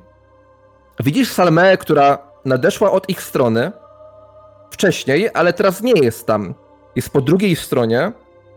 Jest zdyszana, widzisz, że jej e, włosy są burzą jakby właśnie wykonała coś dynamicznego, jest po drugiej stronie, obok ciebie. Tyle. Nie ma tu nikogo więcej. Uciekamy! Łapię Jonasa za ramię i szarpię go w stronę drzwi. Letycja, uciekamy! Ja teraz biegam tam do środka, jak ona to krzyczy. No, wchodzisz przez drzwi, ale widzisz, że no, masz małe pomieszczenie, jakby to nie jest jakaś duża izba i przed tobą jest e, no, pięć osób, które patrzą na, na nich. Widzisz, że oni stoją w dwie osoby. Jonas ma ten zakrwawiony e, młot w ręce. Schowałeś ten sztylet, żeby sobie zrobić tę ranę? Sensie, żeby zaatakować tego mężczyznę? Nie, nie, nie. To znaczy, jak to może wygląda tak, że e, ja biorę jeszcze ten plecak, Ja nie pozwalam ci, ja biorę cię za ramię i ja ciągnę cię w stronę drzwi. Co się stało? Ja patrzę na tą krew na tym młocie. Spieprzyło się to coś i idziemy, uciekamy. Ja ciągnę go w stronę drzwi, ja przepycham się przez tych ludzi. Dobrze. E, robię tym ludziom test, e, test woli. Jeśli go nie zdadzą, mają, mają zwykłe, jeśli go nie zdadzą, są tak zaskoczeni tą sytuacją, tak sparaliżowani, że oni nawet nie reagują, jak się przy nich przydzierasz. Wręcz się odsuwają w strachu. Ale co z Merl? Co się stało? Dajesz się ciągnąć o nas? mhm, ale ja nie jestem spanikowany, jestem raczej taki gotowy do walki, Mhm. ale odgrażam się tym młotem. Widzisz, że nawet nie musisz go podnosić. Ci ludzie się po prostu rozsuwają, gdy Salmea z Jonasem e, idzie i Leticja teraz widzisz ich w pewnej, w pełnej okazałości. Letycja, uciekajcie stąd. Byle gdzie, dogonię was na koniu. Dobra, biorę Jonasa, uciekam, no. Jak mijam cię, zakładam, że nie wiem, przed, przed chatą. Tak. Mówię, znamię. Gdzie Spieprzam. Merla? Tylko pytam na odchodne. Nie odpowiadam. Wołam, Fitzgerald! Stoicie na tym placu, jest kilka osób. Ty po prostu wołasz Fitzgerald, no cały czas stoicie. Ci ludzie w tej izbie no, zaczynają coś, coś gadać między sobą. Słyszycie nawet taki, taki opętańczy wręcz dźwięk. Sigmar! Sigmarze! Dobra, chcę zobaczyć, dokąd tu można uciec, żeby najszybciej y, w las. To są rozproszone chaty. No, las, wszędzie są pola. No dobra, to tam skąd przyszliśmy, z tego lasu, z tamtej, tej, w tamtą stronę uciekam. No, ten las jest za jakieś 15 minut, e, bo szliśmy jeszcze między polami. No dobra, trudno, no idę w tamtą stronę, bo tam się będzie najłatwiej schować. Idziecie. Oglądam się, w którą stronę odchodzą. No widzisz, że idą. Nie no, ja szybko idę, jak ona powiedziała, żeby się Mhm. spieszyć, to nie wiem, patrzę na Jonasa, czy on idzie ze mną. Jestem zmieszany. Nie do końca rozumiem, dlaczego uciekamy, no ale chyba najrozsądniej odejść stamtąd, niż toczyć e, walkę z jakimiś ludźmi agresywnymi wobec nas, z jakimiś innowiercami, heretykami, sigmarytobójcami. Ruszacie w tym, tym kierunku, biegniecie. Salmea, wykonaj sobie z minus 10 test opieki nad zwierzętami, czy czymś, co jest, ma coś wspólnego z stresurą. Mhm. Minus dwa. E, psz, e, e, przerzucę. Okej? Minus dwa. Ach, To samo. Wołasz i wysłyszycie krzyk Salmei, która woła Fitzgerald, no ale Fitzgerald no, nie zjawia się, chwilę później nie reaguje. No to No, wy cały czas zmierzacie w stronę mm, zachodnią, czyli z powrotem. Salmea, stoisz na E. placu, wołasz bez reakcji.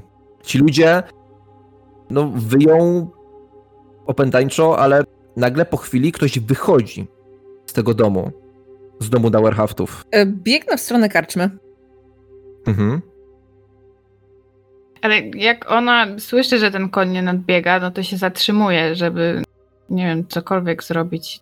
Rozejrzeć się, gdzie może być stajnia, gdzie może być y, jakieś miejsce, gdzie konia się trzyma.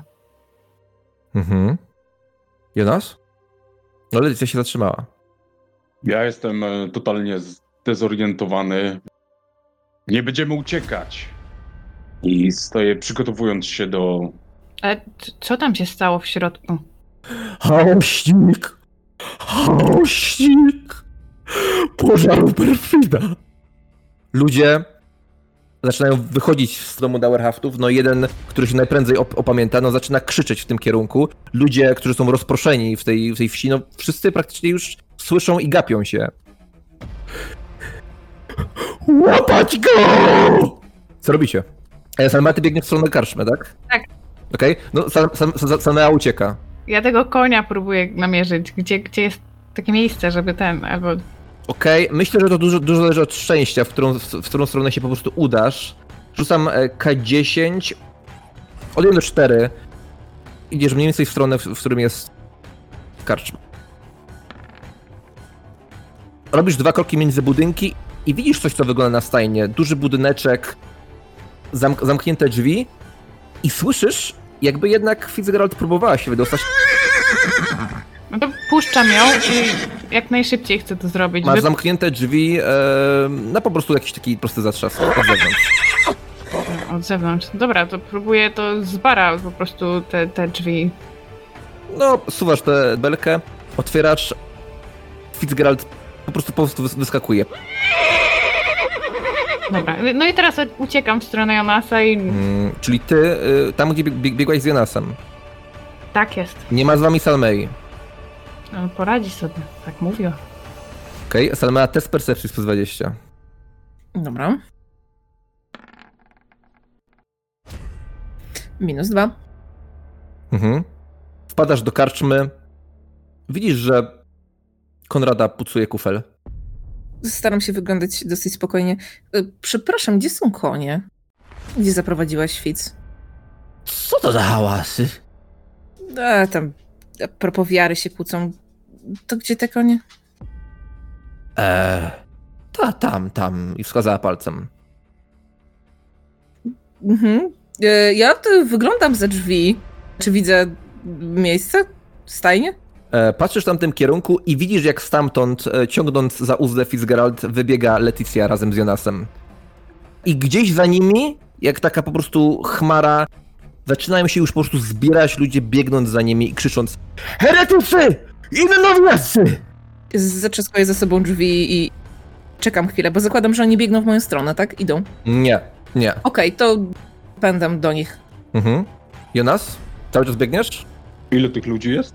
Felicja? Chciałam puścić Fitzgerald. Nie, nie chcę ją za uzdę Mhm. prowadzić, tylko puszczam ją, żeby mogła biec. Mhm. Salmea, gdy zbliżasz się doganiając ich, Fitzgerald odłącza się, dopada ciebie. I jest obok. Łapię ją za lejce i na razie jeszcze idę z nimi. Znaczy biegnę. Dostosowuję się do tempa. Widzisz, że ona przyspiesza. Spanikowana. I ty patrzysz za siebie, próbując policzyć, ile was osób goni. No i widzisz o 3-4 osoby, ale potem za, za budynków wyłaniają się kolejne trzy, które są takie zdezorientowane, tak się zbierają do biegu, ale nie są, nie są pewne, ale gdzieś tam już zaczynają migotać widły. Musimy koniecznie porozmawiać, ale wpierw, wpierw w bezpieczne miejsce. Jak najdalej stąd. Ty to do nas mówisz? Tak. Spróbuję nas jakoś tam wziąć. No w porządku, ja zakładam, że tych ludzi jest chmara. Nie ma co. Biegnę za koniem w takim razie. Mhm. Na konia, Jonas! Krzyczę do niego. Bo widzę, w jakim on jest Ty? stanie. On raczej nie da rady biec. A ty? No ja będę biegła za wami, no co mi innego pozostaje? No dobra, to spróbuję wsiąść na tego konia. Przytrzymuję Fitzgerald. Chciałbym zwrócić uwagę, że też mam e, taką umiejętność jak opieka nad zwierzętami. Fitzgerald teraz się po prostu wpuszcza na siebie. Czyli Jonas wskakuje na konia, reszta? No ja biegnę, biegnę tam mm, w ten las, nie? Mhm. Ja też. Fitzgerald puszcza się przodem z Jonasem na sobie. Leticia i Salmea biegną za nimi. Gdyby ktoś teraz spojrzał na tę scenę z góry, z perspektywy ptaka, widziałby trzy punkty, z czego jeden dużo szybszy, które mkną na zachód, stronę lasu, w stronę ściany lasu, pomiędzy polami widziałby trzy punkty i widziałby również jak dziesiątki innych punktów od strony wsi, a potem ta wieść o, o o innowiercach rozchodzi się po tych polach jak zaraza. I te wszystkie grupki pracujące na polu dołączają się do tej pogoni. I chwilę później zastanawiacie się, jak mogło w ogóle do tego dojść ściga was cała wieś, wyzywając was od chałośników. Jonas, nie wiesz co się dzieje, nie rozumiesz. Gdzie jest ta cała Merl? Gdzie jest ten mężczyzna, z którym wszedłeś w bój?